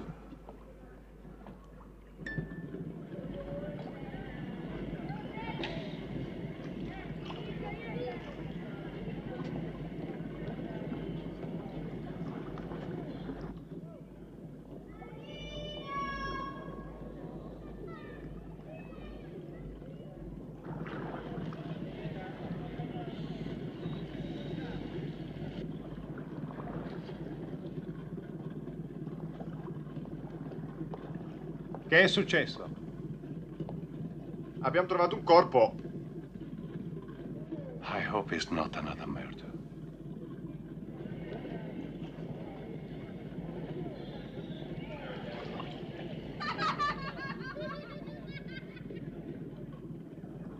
We should go.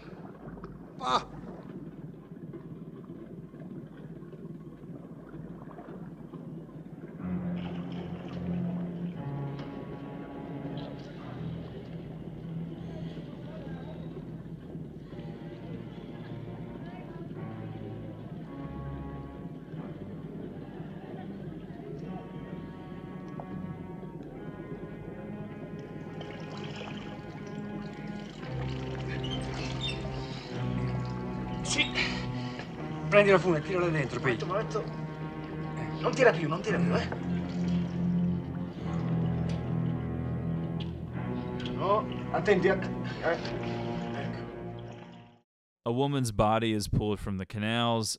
Another visual reminder of Christine for John. He just can't outrun it no matter where he turns. And now, because of the water, it's literally everywhere.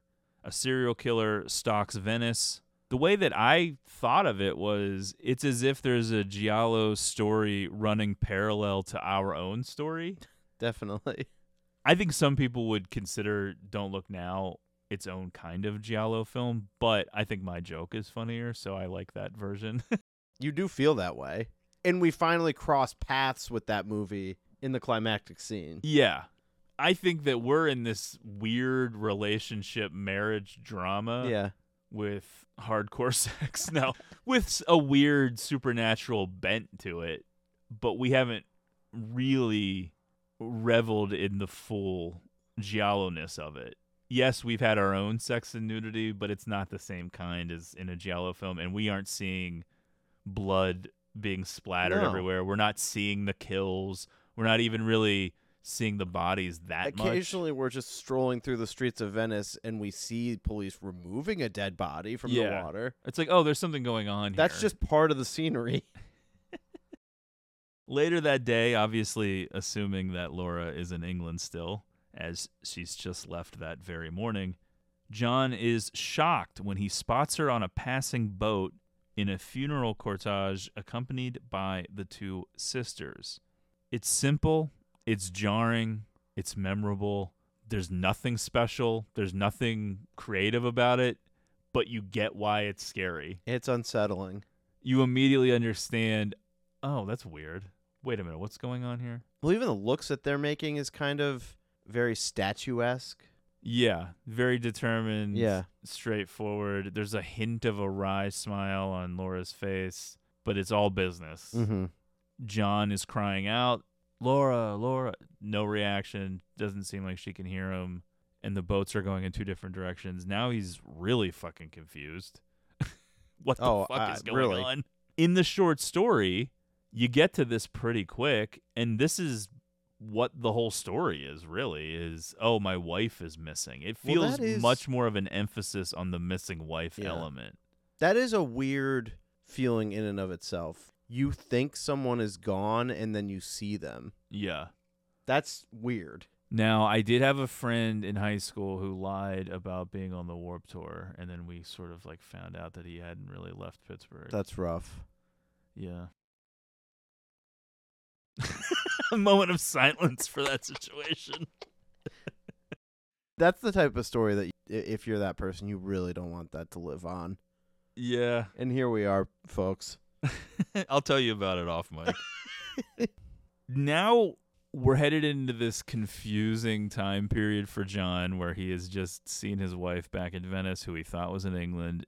And the movie enters a long stretch of isolated John material where there's not a lot of dialogue because he's by himself, A lot of wandering the streets, alone with his sadness, maybe being followed. quiet Venice. At one point, he goes down to the edge of the water on the steps and retrieves the discarded baby doll. That's right. Another visual cue of him pulling his daughter out of the water. Yep. Concerned about his wife's mental state and with reports of a serial killer at large in Venice, John reports Laura's seeming disappearance to the police. He's using a creased Polaroid as her picture. It's like this fragmented picture, which again, uh, the symbolism, I'm not, it's reminding me of the broken glass, which is an echo later where he kicks out the window as he's being murdered, and then also eh, his son riding his bike over that pane of glass. And that picture of Laura, it looks like broken glass, kind of. I know it's crumpled. It seems deliberate that that's the picture, It seems sort of damaged. but I'm yeah. not sure why. Well, she gets the picture in her hands at some point. There's almost this feeling of weirdness. Really? This is the picture of me that you have? Well, it's when she's retracing his steps at Yeah. the end of the movie, trying to track him down. Renato Scarpa, who plays Inspector Longhi, didn't speak any English. He just read the lines he'd been given without knowing what they meant. This added to the sinister quality of his character. Yeah, and when he says things like "I'm I work on the murder squad," There is some unintentional or parentheses maybe intentional comedy in this movie. I definitely think that Roeg has a dark sense of humor and I don't want to get into all of the stuff that may or may not be funny because that's up for yourself. But one thing that I definitely think is hilarious is when John is telling the policeman about the two sisters and the inspector looks out the window from the second or third floor and the two sisters are just walking by. yeah, I don't know. Some of the viewers may not notice it because it's shot from behind and they're not necessarily the focus of the shot. But clearly, the inspector does a double take where he looks out the window as John is talking to him about the two twin sisters. He looks back at John and then he looks back outside again. The camera goes back out and you're like, yep, that's definitely them. and John's just babbling away. it's so weird. that's them. That would be funny if I the know. inspector did say, "Hey, is that them?" Yeah, right. Look out the window. In a weird way, though, that might be telling the audience, "Hey, don't worry about the the twin sisters. Get that out of your head. That's, To- that's, well, yeah. that's nothing." Because clearly they're not with Laura at that moment. There must be more. No, no, there's nothing more. My wife got something from these two women. Something that doctors couldn't give her, that I couldn't give her. Something that she needed, so she went with them. Where? Where, I don't know. I, I, was outside, went inside the pension last night, where they lived. And today, when I went to, before I came here, I went to look for it. It's, it's vanished. I,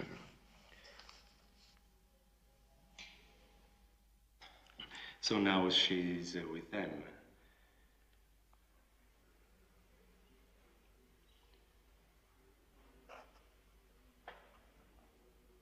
Why should one criticize you for being worried?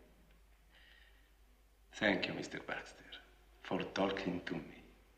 I am grateful. Okay, I'll be at the uh, Palazzo Vendori. I want you to help me, Mr. Baxter. Try again. Try and find the pensione. It will make me feel uh, we have your cooperation in a real way.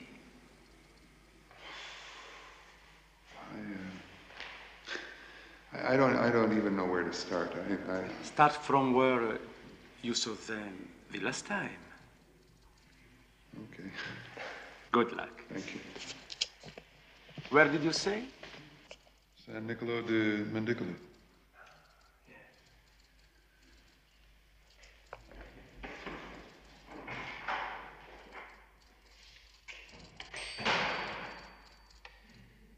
Pronto?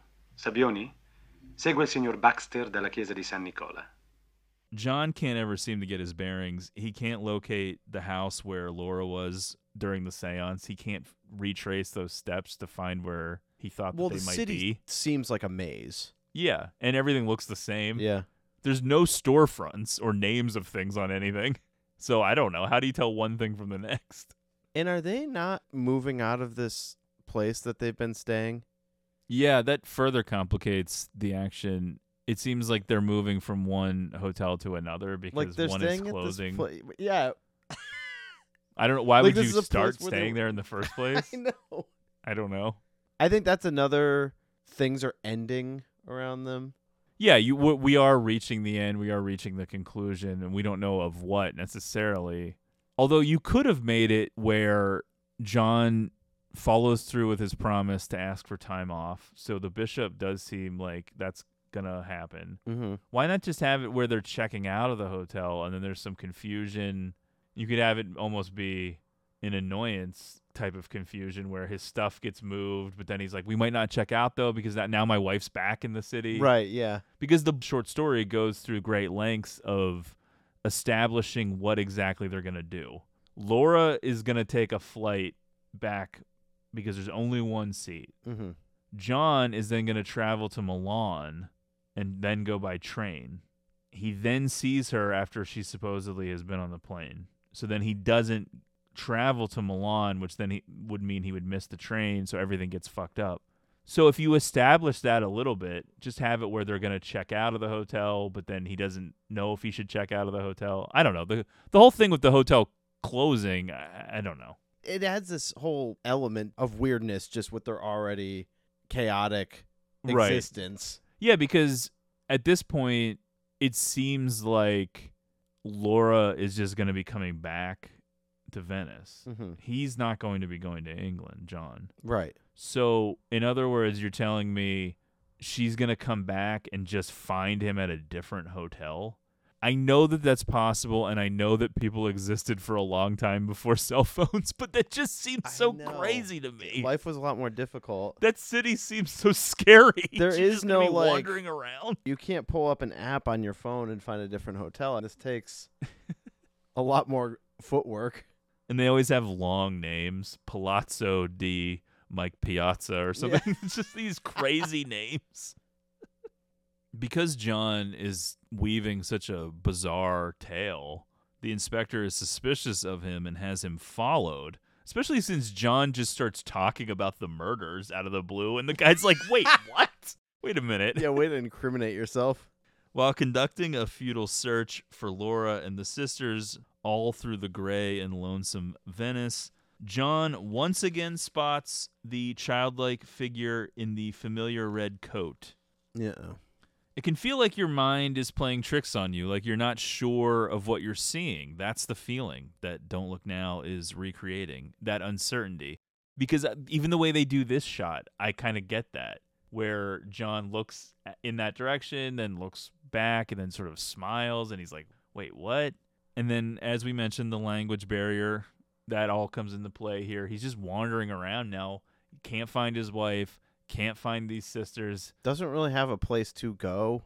No, it does seem like he does check into a new hotel Yeah. because when he goes to the other hotel to look for Laura, he tells them that he's checked into somewhere else Yeah. or something. But even there, there seems to be they have to like tell him again. No, we're closed. well, no, I think they're just annoyed that he's come back Yeah. and is demanding that they talk to him. And they're like, "Well, there's no one here. Your wife's not here. We're closed." Yeah, there's this is not a business anymore. I'm just a guy. Yeah, it looked like the one proprietor was getting it on in his little apartment above Yeah. his office. John contacts his son's school to inquire about his condition and to possibly find some more answers, but he's left only with more questions. Laura is there in England and not, in fact, in Venice. Huh. Confusing. Well, that's weird. We Yeah. just saw her on a fucking boat. What the fuck is going on?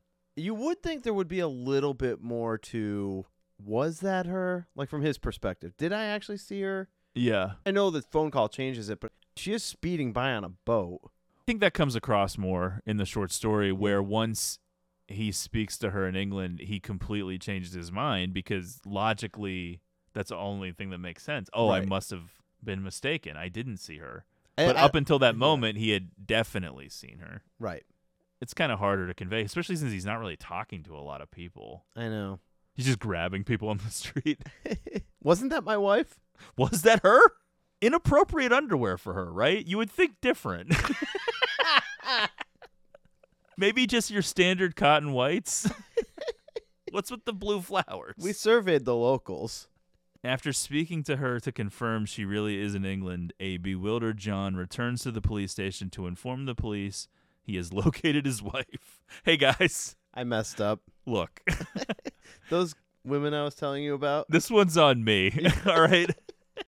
In the meantime, the police have actually brought Heather in for questioning, and an apologetic John offers to escort her back to her hotel. Although she's just sort of sitting in the waiting room. Yeah. The protocol here is a little unclear. Well, I guess they were waiting maybe for her sister to come back to come get her because Yeah. she can't just wander around by herself. Well, that's true. she just fall right into the canal. He is able to take her without check her out or anything, right? Yeah. Like, all right, Yeah. you, you deal with this. Random guy I who know. we thought was the murderer Well- five seconds ago. The whole police office here is uh, security's not that tight. You just walk in.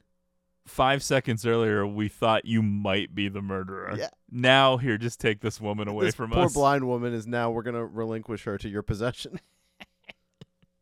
For about five seconds, you might be convinced that this was all some big misunderstanding, right? mm-hmm.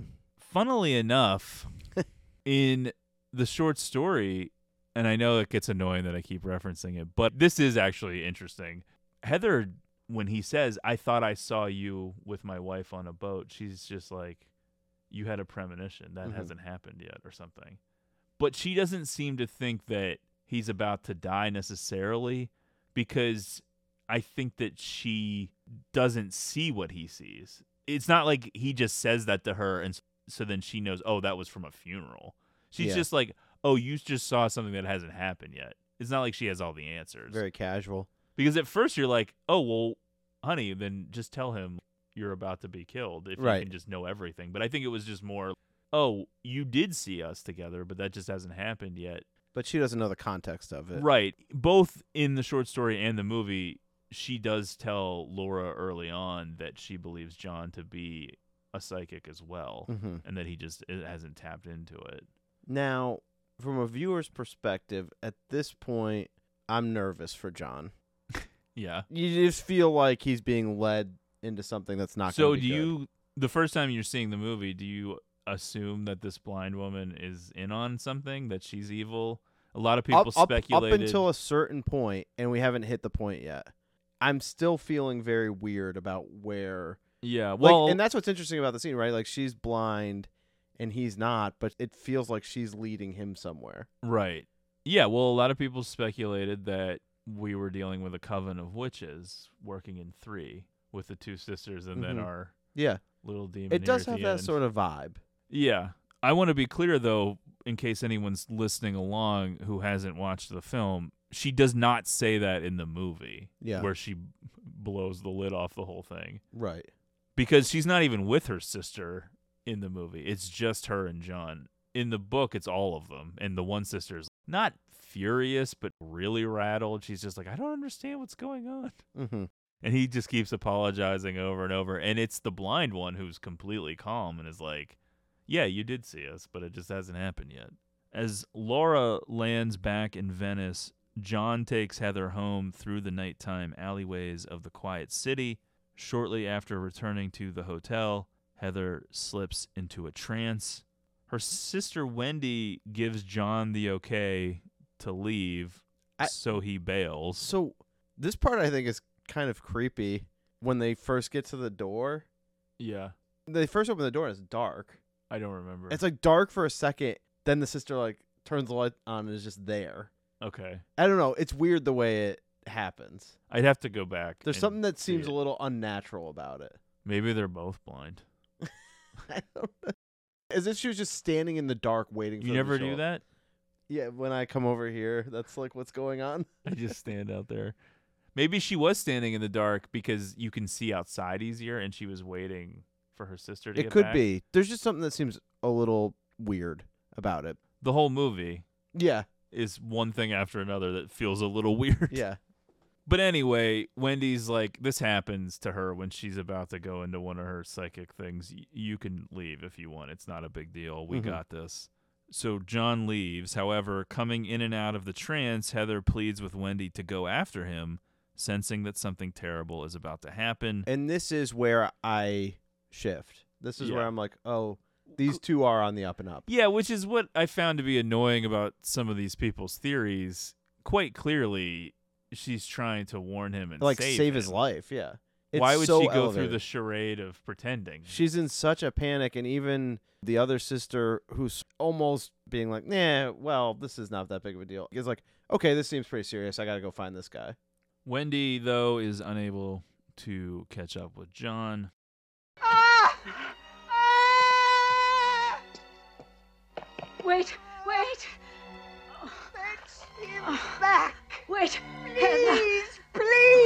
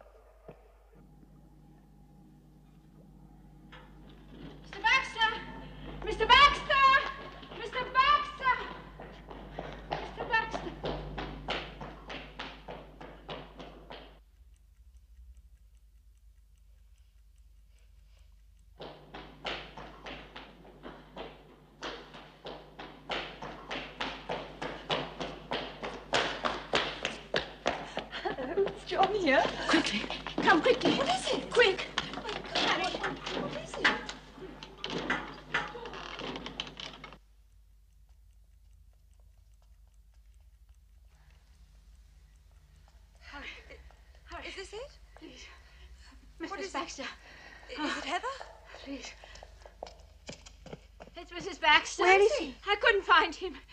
Christine. Ah. I saw Christine. He left. Find him. He just warn left. him. You must find him. You must I warn him. him back. She When did he told leave?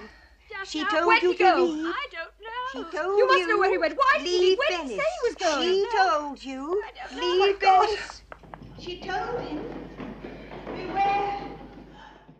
Outside of the hotel, first the audience and then eventually John too catches another glimpse of the mysterious figure in red, and this time John pursues it. Now it's a big swirl of memory and imagery and visual association. Christine in her red jacket, a wolf association in Mhm. sheep's clothing. That's right. what I was thinking. Yeah, yeah. Because he's associating red with a positive memory of his daughter, but he's not understanding what red is actually symbolizing, which is much worse. It's disguised itself in the film. Because when he thinks of red, we see the flashback of Christine, we think of that. And even though she died in an unfortunate tragedy, it is a memory of his daughter who he loves, so we can't really think of it as like a scary or bad Right. thing. And yet the real moment of truth is like, oh no, actually, Red was fucked up all yeah, along. you were wrong. Laura arrives at the hotel, one step behind in her pursuit of her husband. When she talks to Heather, Heather says, You must find him. You must warn him. There's two simultaneous chases going on in misty Venice. I don't know if you noticed how much fucking mist was on the ground. Well, with all that water. When they were stepping, it was almost as Yeah. if it was more than just a gas. It almost was like a solid of mist would just move I know. with each footstep. They're in like one of those chambers in like Alien or whatever. Yeah. Laura's pursuing John. John's pursuing the figure in red. John finally corners that figure in a deserted palazzo and approaches, believing the person to be a child. I have to tell you, watching this, knowing what was going to happen, I was getting kind of scared. like this is creeping me out. I've seen it enough times Yeah. where I don't really have that reaction anymore. I don't know. I think it's pretty effective though. Well, sometimes knowing is worse. than Yeah, not knowing. that's true. Although it was a shock the first time, because I didn't know what the hell. You thought someone had put a mirror in front of your face. Yeah, it's me. However, when the figure turns to face John, it is revealed to be an elderly female dwarf. Kind of shaking her head like you were wrong. Yeah. Like, you idiot.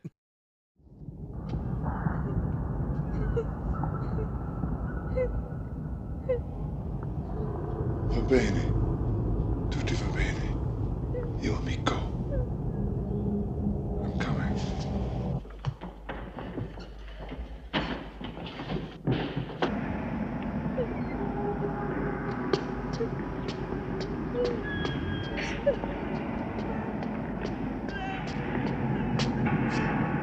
Siete fortunato dal diavolo! Maledetta! It's okay.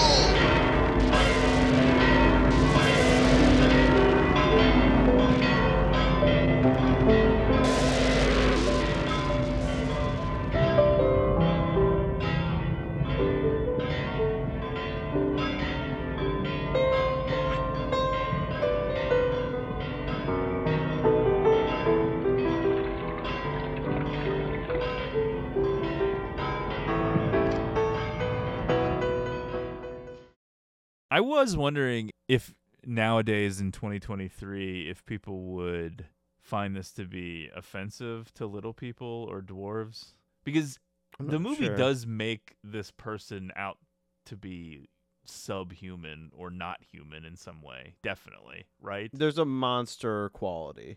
it doesn't seem like this person is speaking a language or right. anything like yeah. that It does seem somewhat supernatural. But i don't know no i don't know if it's supernatural just I don't know how to say it then. not great Yeah. not positive, but something that could still happen. yeah. Offensive, maybe. Not exactly the person that you thought was going around town killing women. Well, let's finish it Let's out and table then, that, and yeah, then we'll ahead. get to All the yeah. killer part because I'm not sure what to think about that. When John freezes in shock, the dwarf pulls out a meat cleaver and cuts his throat. Dying, John realizes too late that the strange sightings he experienced were premonitions of his own murder and funeral. I think maybe this not the most resilient family ever Right. when faced with death. When faced with certain peril, this family ain't cutting it.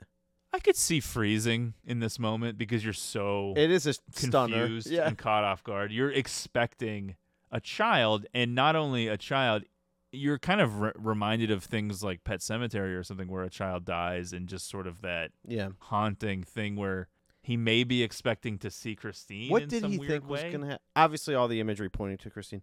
It seems like he thought it was a little girl that was lost that he was going to help or something. Yeah, Is something like that. Yeah. The Although movie never weird- goes into that weird place where he says Christine or anything like that. It never wants you to actually go that far with it.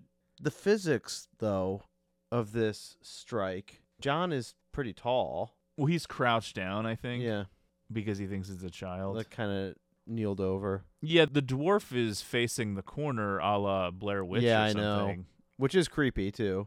And there definitely is some audio tricks going on, not only in this sequence, but earlier when the figure is on screen, where you could definitely think you're hearing a child or Right. something. Yeah. There's a montage of images from the film. It seems sort of to signify John's life flashing before his eyes. And then we are returning now again to the funeral procession on the water. Now little Johnny is there as well. And Laura does have a little bit of a smile on her face, which is something that Roeg wanted, even though Julie Christie didn't really understand. Because I think initially the script called for a veil, but then Mm. he wanted to add the smile where her mental state has taken her to the place of, well, at least John and Christine are reunited in heaven. Okay. And also the potential pregnancy Yeah. theories you could come up with there. So before we get into all that analysis and the motifs and all this different shit, let's let's talk a little bit about the killer. So I don't know what to make of the serial killer element, the quote unquote giallo film happening in the background as I put it. It does seem like the other murder victims were women who were drowned potentially Mm-hmm. there's never any indication of cut wounds or anything like that. You could say that John gets himself killed. So if this dwarf person is the serial killer, There's generally a different method. it's possible that they were not going to target John, but John follows this person thinking he's seeing his dead daughter, and that's why he then is killed. Because typically they would not kill outside of their MO, a serial killer. If they Right, kill right. women, they're Yeah. killing women. But I guess you could make the leap then that John is only killed because he gets himself killed. I think so. I think that's fair to surmise. and that the MO is different in terms of the murder weapon because of necessity. This person who is a murderer feels cornered. I think in the short story, the police are actually closing in right at that moment, Okay. and John is killed in that moment. So there's no doubt that that person has to be the serial killer. And the murder victims in the short story are killed in a variety of ways. So there's a little bit more leeway. Yeah. I definitely think that the original intention is that the dwarf is the killer at play. Now, Roeg changes enough in the movie where that makes it a little bit less clear. For sure. It's hard to imagine this dwarf person drowning From full a size physical adults. standpoint. But we don't know the cause of deaths. We're just seeing bodies pulled out of the uh, canals. that's true. We don't yeah. know. As Nicolas Roeg puts it, quote, grief can separate people. Even the closest, healthiest relationship can come undone through grief. The mood of the film is established by the tragic occurrence of young Christine's death at the outset, and then her spectral presence, whether real or imagined, weighing heavily on the events of the film as well as the characters themselves. She and the nature of her death are constantly recalled through the film's imagery. There are regular flashbacks to Christine playing in her red coat, as well as sightings of the mysterious childlike figure also wearing a red coat, which bears a likeness to her. The constant association of water with death is maintained via a serial killer subplot, which sees victims periodically dragged from the canals. There is also a poignant moment when John fishes a child's doll out of a canal just as he did with his daughter's body at the beginning of the film. The associative use of recurring motifs combined with unorthodox editing techniques foreshadows key events in the film. In Daphne du Maurier's novella, it is Laura that wears a red coat, but in the film, the color is used to establish an association between Christine and the elusive figure that John keeps catching glimpses of. It's great when you see an adaptation of a work and you understand how the adaptation improved upon or at least took the thing and made it make sense. Yeah. Because then you give John a reason to pursue this figure in the first place. Right. What's the association going on? It all feels more connective on a psychological level. You're really digging into this man now and his grief. There's a reason he's doing this stuff. Without it, I have to say the short story was kind of lacking. I didn't really get that much out of it. Well, I also got to add for a serial killer, not exactly an inconspicuous outfit roaming the streets at night with this red jacket. Maybe the trick is that no one would be expecting a dwarf woman. Well, that's true. I certainly wasn't. But again, maybe in Roeg's version of events, the dwarf woman is not the killer. That could be. and be. it's just something completely unrelated. Or it is supernatural. Or it is connected to the two sisters. Yeah. There's all kinds of possibilities. Du Maurier's story actually opens in Venice following Christine's death from meningitis, but the decision was taken to change the cause of death to drowning and to include a prologue to exploit the water motif. Again, without it being drowning, I don't really understand the significance of Venice at all. Yeah. The threat of death from falling is also ever present throughout the film. Besides Christine falling into the lake, Laura is taken to the hospital after her fall in the restaurant. Their son Johnny is injured in a fall at boarding school. The bishop overseeing the church restoration informs John that his father was killed in a fall. So really, just a clumsy family. Well, the bishop's father. Yeah, and. John himself is nearly killed in a fall during the renovations. Glass is frequently used as an omen that something bad is about to occur. Just before Christine drowns, John knocks a glass of water over and Johnny breaks a pane of glass. As Laura faints in the restaurant, she knocks glassware off the table. And when John almost falls to his death in the church, a plank of wood shatters a pane of glass. Finally, shortly before confronting the mysterious red clad figure, John asks the sisters for a glass of water, an item with a symbolic connection to Christine's death. Also, you could add to that when he's being killed by the red wearing dwarf, he kicks out. He's laying down. He's sort of on the floor in a. I don't really know where he is, but there's a little window next to his foot. Yes. And there's more broken glass in that right as he's being killed. I was connecting that broken glass to the glass that when little Johnny rides his it's bike It's another one of it. those moments everything seeming sort of off the physics of when he's being killed it's almost like he's falling forward and kicking that glass out Yeah. it all seems strange And I would say aesthetically, his murder is very similar to Giallo films. The color Definitely, and look of the definitely. blood, the consistency of the blood. yeah and that's why when you said giallo earlier this is where we finally meet Yeah. and see the one element of it The two things that you really just need to fixate on are red and water. okay that's clear Red is a stand in for grief, kind of a catch all. Even outside of this film, Red has associations with anger and violence, anger being one of the stages of grief, the, the, Mhm. the five stages, including denial, acceptance, all that shit. But also the violence and death and blood.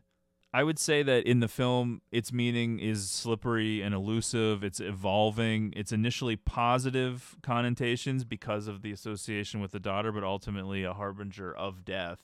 Like I said, a a wolf in sheep's clothing in a in a sense. definitely Water, obviously the uh, initial association with Christine's death, and then the serial killer uses it as his MO, and then the Baxter's relocation turns into this empty and futile act, thinking they can escape their problems, and where do they go? A world of water, where the reflection of their daughter's death is in their eyes at all times. The plot of the film is preoccupied with misinterpretation and mistaken identity. When John sees Laura on the barge with the sisters, he fails to realize it is a premonition and believes Laura is in Venice with them. John himself is mistaken for a peeping Tom when he follows Laura to the seance, and ultimately he mistakes the mysterious red coated figure for a child. The concept of doppelganger and duplicates feature prominently in the film. Reproductions are a constantly recurring motif ranging from reflections in the water to photographs to police sketches and the photographic slides of the church John is restoring.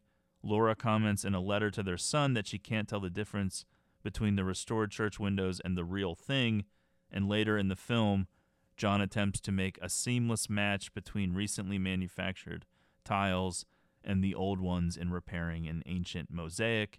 Roeg describes the basic premise of the story as principally being that in life, quote, nothing is what it seems, and even decided to have Donald Sutherland's character utter the line, a scene which required 15 takes. oh Don't Look Now is a film that defies simple explanations, even if on the surface a lot of it is very simple. There is no one for one substitution glossary. No. You can't look it up and say, well, what is red in Don't Look Now? well, I said it's grief, and that's probably the most popular answer, but it's much more than that. And it changes and moves and evolves depending on the moment and what that moment conjures up in your brain. i would say mostly not good though that's fair to say there's an inherent messiness to the whole thing. I would say like the whole thing with style associations I would kind of describe as call to mind. What does this call to mind? Are you re- thinking of a different scene in the film, something earlier? Are you remembering this jacket or that jacket or this moment or this sound? For example, and I don't know, this may actually come up in one of my tidbits, but did you notice that the film opens with John humming and there's that shot of the shower and the visual cues all from the hotel? Mm, But no. then it cuts back to them being at their house in England. But then later, when they're in the hotel and John's sitting there, I think it might actually be when he's sitting nude and sketching. Oh, and he's and that hotel worker comes in. A school. Isn't there a part where a woman's crushing a huge shit in their bathroom? Isn't that happen in the movie? I don't recall. Isn't there a part where he comes back to the room and one of the chambermaids is just using the Oh. bathroom and flushes the toilet and comes out and he just laughs? Yeah. It's hard to figure out what's going on in this hotel. I don't know if it has any significance that I know of other than just displacement in time, but yeah, a lot of the the sounds and images from the opening credits are from their hotel, Mhm. which happens later in the movie, and then you're transported back to the English countryside for the death of Christine. I think there's just a lack of concrete, firm answers. Yeah. Which can be frustrating for Well, some it's audiences. probably part of it is when dealing with these things, time just starts to blend together. And I think we see that sort of represented. Yeah. One of my recommendations coming up later is another one of Roeg's films that I think really plays with the time Yeah. element a lot. Well, when you watch a decent amount of Rogue movies, you start to see the common thread stylistically, the weirdness that's spread throughout his filmography. I definitely feel like this is the one where it all works the best. Yeah, for sure. This is the masterpiece. Yeah. I've actually seen a lot of his films. He was my s- most watched director last year Some on of them, Letterboxd. I know. I've just seen by you letting me borrow them. You've recommended Eureka on Yes. here, which is After you let me borrow it. definitely one of his weirder movies for sure. in terms of structure. Somehow weirder than this movie. I know. Just because it's so random, I, I don't know. Communication is a theme that runs through much of Nicolas Roeg's work and figures heavily in Don't Look Now. This is best exemplified by the blind psychic woman Heather, who communicates with the dead but is presented in other ways. The language barriers are purposefully enhanced by the decision to not include subtitles translating the Italian dialogue into English, so the viewer experiences the same confusion as John. Women are presented as better at communicating than men. Besides the clairvoyant being female, it is Laura who stays in regular contact with their son Johnny when the Baxters receive a phone call informing them of Johnny's accident at the boarding school. The headmaster's inarticulateness in explaining the situation causes his wife to intercept and explain instead. Much has been made of the fragmented editing of Don't Look Now and in Nicolas Roeg's work in general. Time is presented as fluid, where the past, present, and future can all exist in the same time frame. John's premonitions merge with the present, such as at the start of the film, where the mysterious red coated figure is seemingly depicted in one of his photographic slides, and when he sees Laura on the funeral barge with the sisters and mistakenly believes he is seeing the present, but in fact it is a vision of the future. A prominent use of this fragmented approach to time is during the love scene, in which the scenes of John and Laura having sex are intercut with scenes of them dressing afterwards to go out to dinner. After John is attacked by his assailant in the climactic moments, the preceding events depicted during the course of the film are recalled through the flashback, which may be perceived as his life flashing before his eyes. At a narrative level, the plot of Don't Look Now can be regarded as a self fulfilling prophecy. It is John's premonitions of his death that set in motion the events leading up to his death. According to the editor of the film, Graeme Clifford, Nicolas Roeg regarded the film as his exercise in film grammar.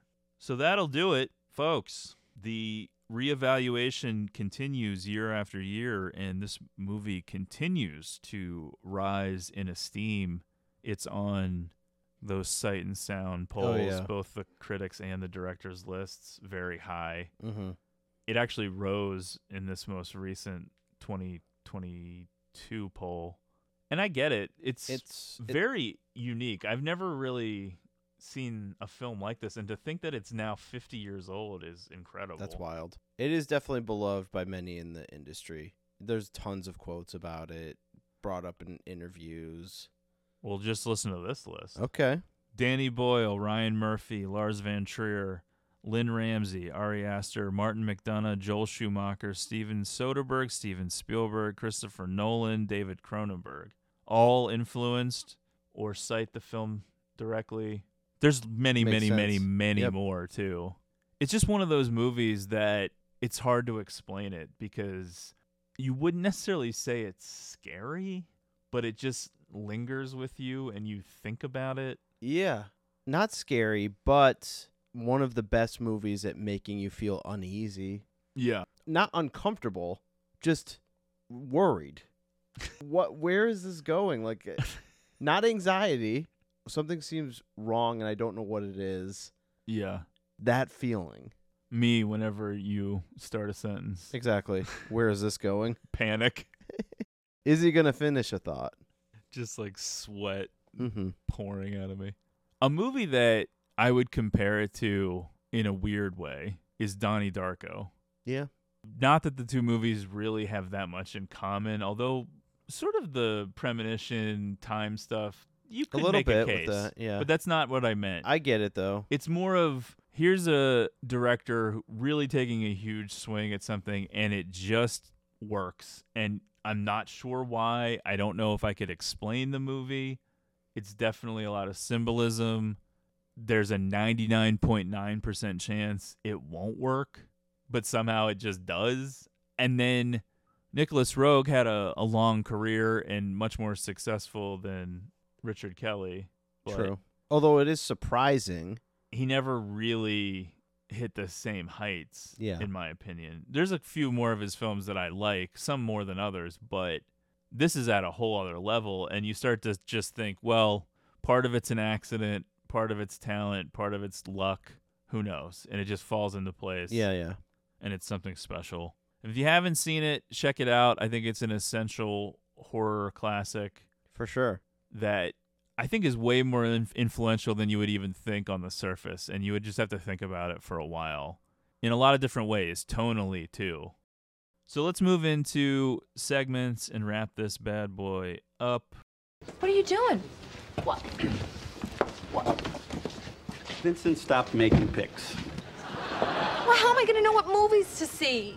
We have a wide variety of Gene picks. Gene's trash. I'm Gene. I have three recommendations that I'm going to run through really fast just to keep it moving.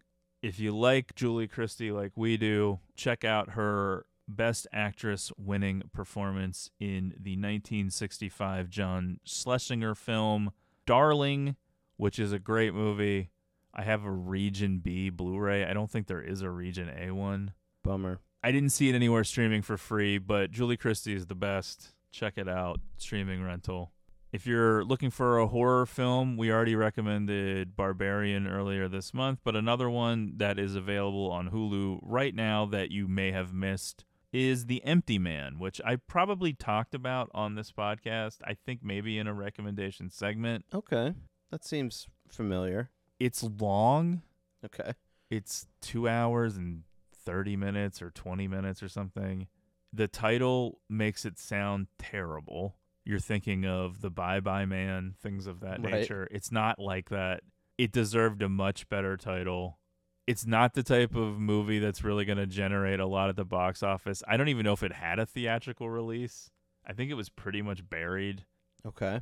but it's really cool and interesting. The opening is awesome. The opening sequence, you know, how horror films have their opening sequence. Definitely. It's really cool. All right. The rest of the movie you have to really think about. There's a lot to think about. It's weird, but yeah, I don't know. The Empty Man is underseen. Check it out on Hulu. And if you're into Nicolas Roeg and you like Don't Look Now, but you don't know where to go next, I would say his most similar film to Don't Look Now is Bad Timing, Mhm. A Sensual Obsession from 1980. You can check that out for free on Freevee and the Criterion channel. It stars Theresa Russell, who Roeg would be married to for a while, and which yeah, is she's why in a lot of his movies. yeah, that's why I saw so many of Roeg's movies last year because I watched a lot of Theresa Russell Yeah. movies. And Art Garfunkel. And it is also very sexually explicit, which Roeg did not shy away from, I- No, evidently. Although, it's really the strangest thing that Art Garfunkel is not only in the movie but playing that role. well, it was a source of conflict between him and Paul Simon Mm. when Garfunkel would do movies and stuff. They didn't get along, just in general. Well, but yeah. I definitely think it pissed Paul Simon off that he was going off to do movies. You were right. Simon wanted to do music and stuff. But anyway, yeah. Plus, such a movie that's like so sexual, and you can see his balls and Mhm. shit. It's bizarre. It's a really, really grim and dark movie, though. For sure. You should keep Yeah. that in mind. It is not a Yeah. happy movie at all. In terms of the visual editing and the playing with time and all of that stuff, it's the most similar to Don't Look Now, I would say. Yeah. Did you have recommendations? Yeah, I'm gonna do one. Another classic horror movie, not in the same sense. I watched the 4K. It is streaming on uh, Shudder right now. Lucio Fulci's House by the Cemetery. Okay. I enjoyed it. I, it's not my favorite Fulci movie. It's not my favorite of this genre, but you know, it's good. At, at a certain point, you're like, you watch these horror movies from a certain era and certain succession, and the scores kind of start to run together. Yeah. like they all kind of sound the same. But something that I like about these old Italian horror movies is these moments where it's cheesy and creepy at the same time. When they pull Yeah. that out, there's like these the eyeballs in the basement in this movie. Is that scene for Right. this one? And that's streaming on Shudder. Okay. I'm pretty sure I've seen it. Sometimes it's hard. I'd have to like start watching that one to be able to remember if I. Yeah, I I'm, know. I'm 99% sure I've seen it, but there's a chance because there's a lot of movies, especially Fulci movies. They all have similar. Yeah, really. All right. All right. All right, you go ahead. You go ahead, you keep it secret. But you remember this. When you control the mail, you control information. Okay, time for email. I'm actually going to sort of do an amalgam, I think, from a listener named Martha who's written us a couple of great emails over the months. And I wasn't really sure which one to read or what, but I'll just try to highlight some of this stuff. She says a lot of really nice and wonderful things.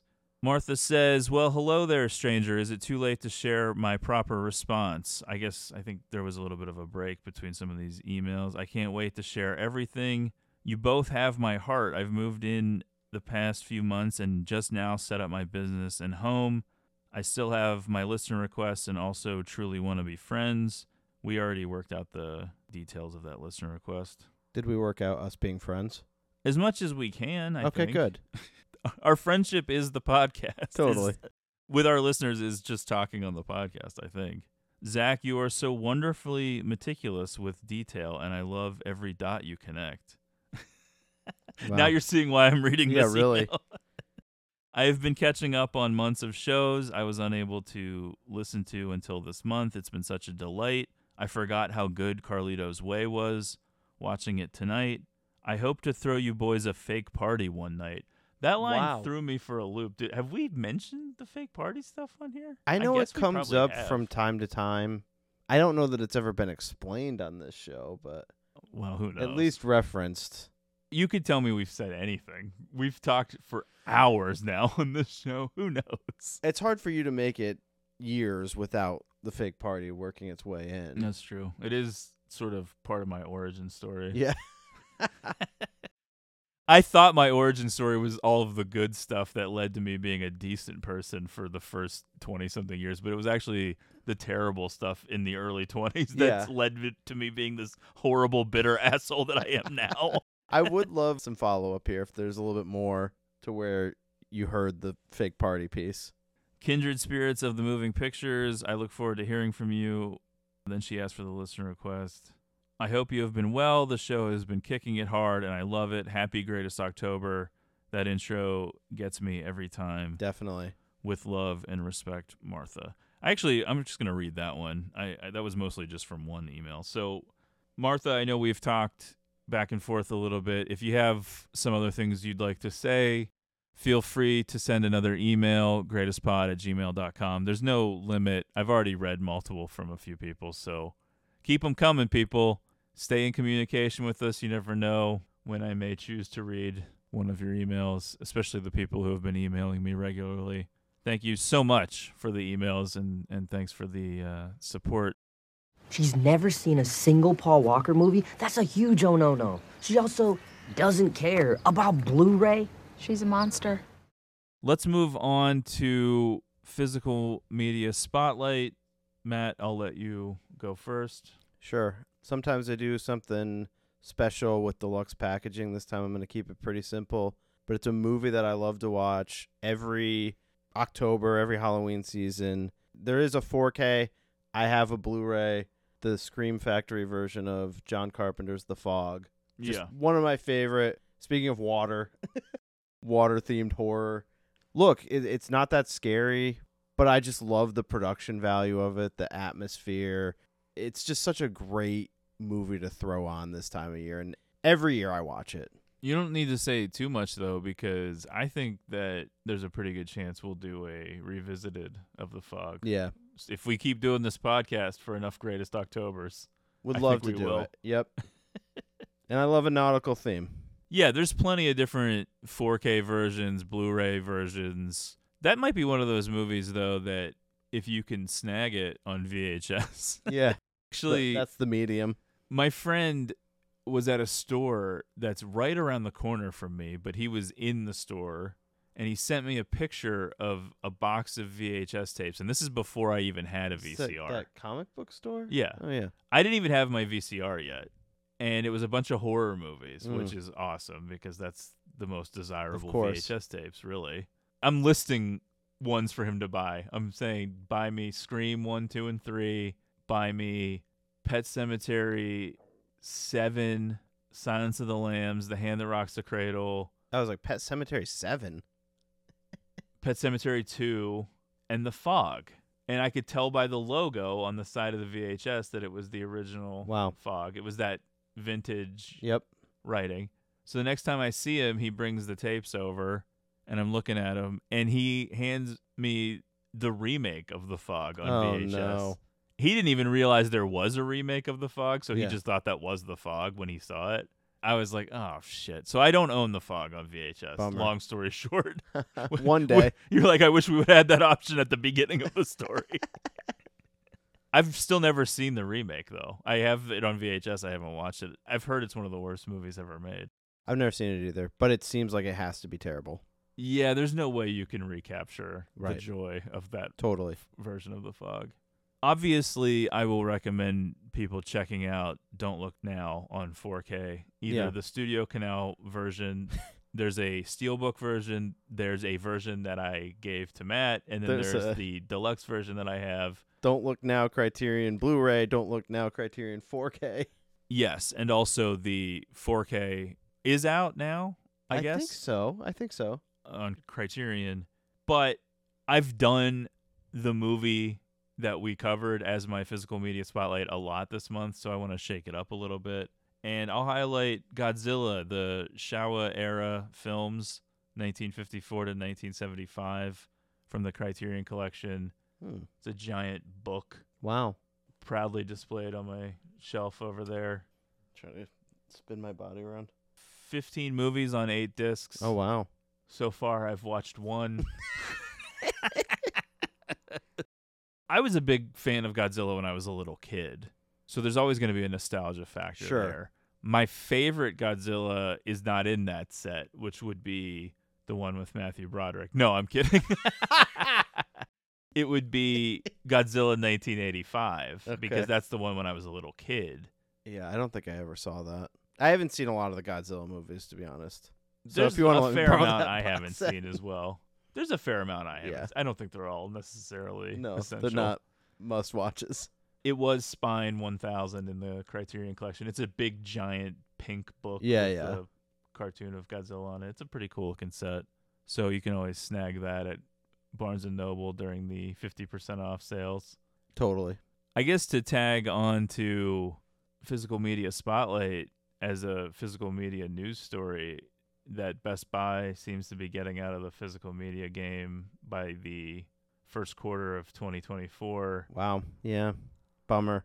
Yeah, that's another huge domino, which It's one of these things like- really sucks. There's very few things that I actually spend my money on that brings me any sort of joy, and movies is one of the only ones. Scorsese and Spielberg need to do something. we need to preserve film, people. Yeah, because it doesn't seem like streaming's going to do it. Ugh. Anyway, folks, thanks so much for listening. We got one more entry left in Greatest October. Please keep an open mind. It will be released on Halloween. It's been a great season. There's no reason to bring any negativity towards it now.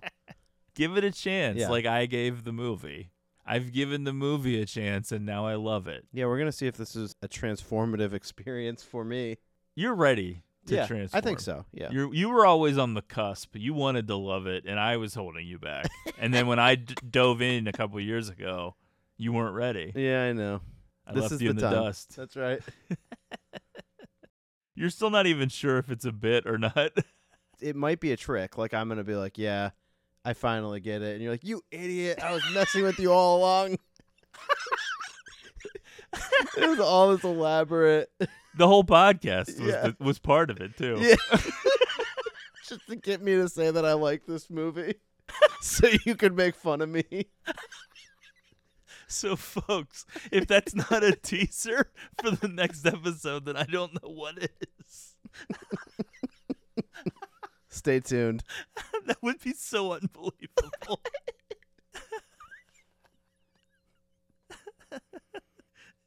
And then I just delete the podcast. yeah.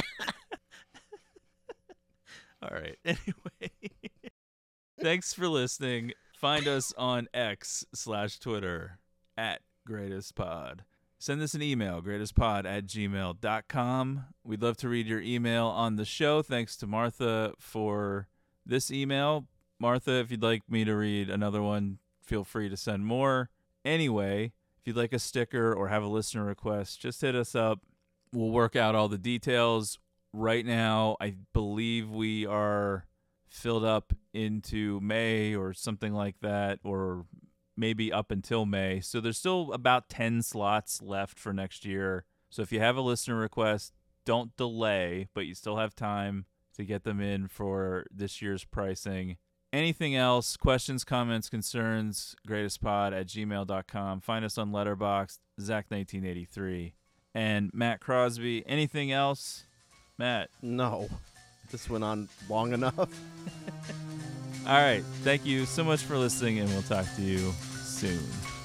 Life is hard, and so am I.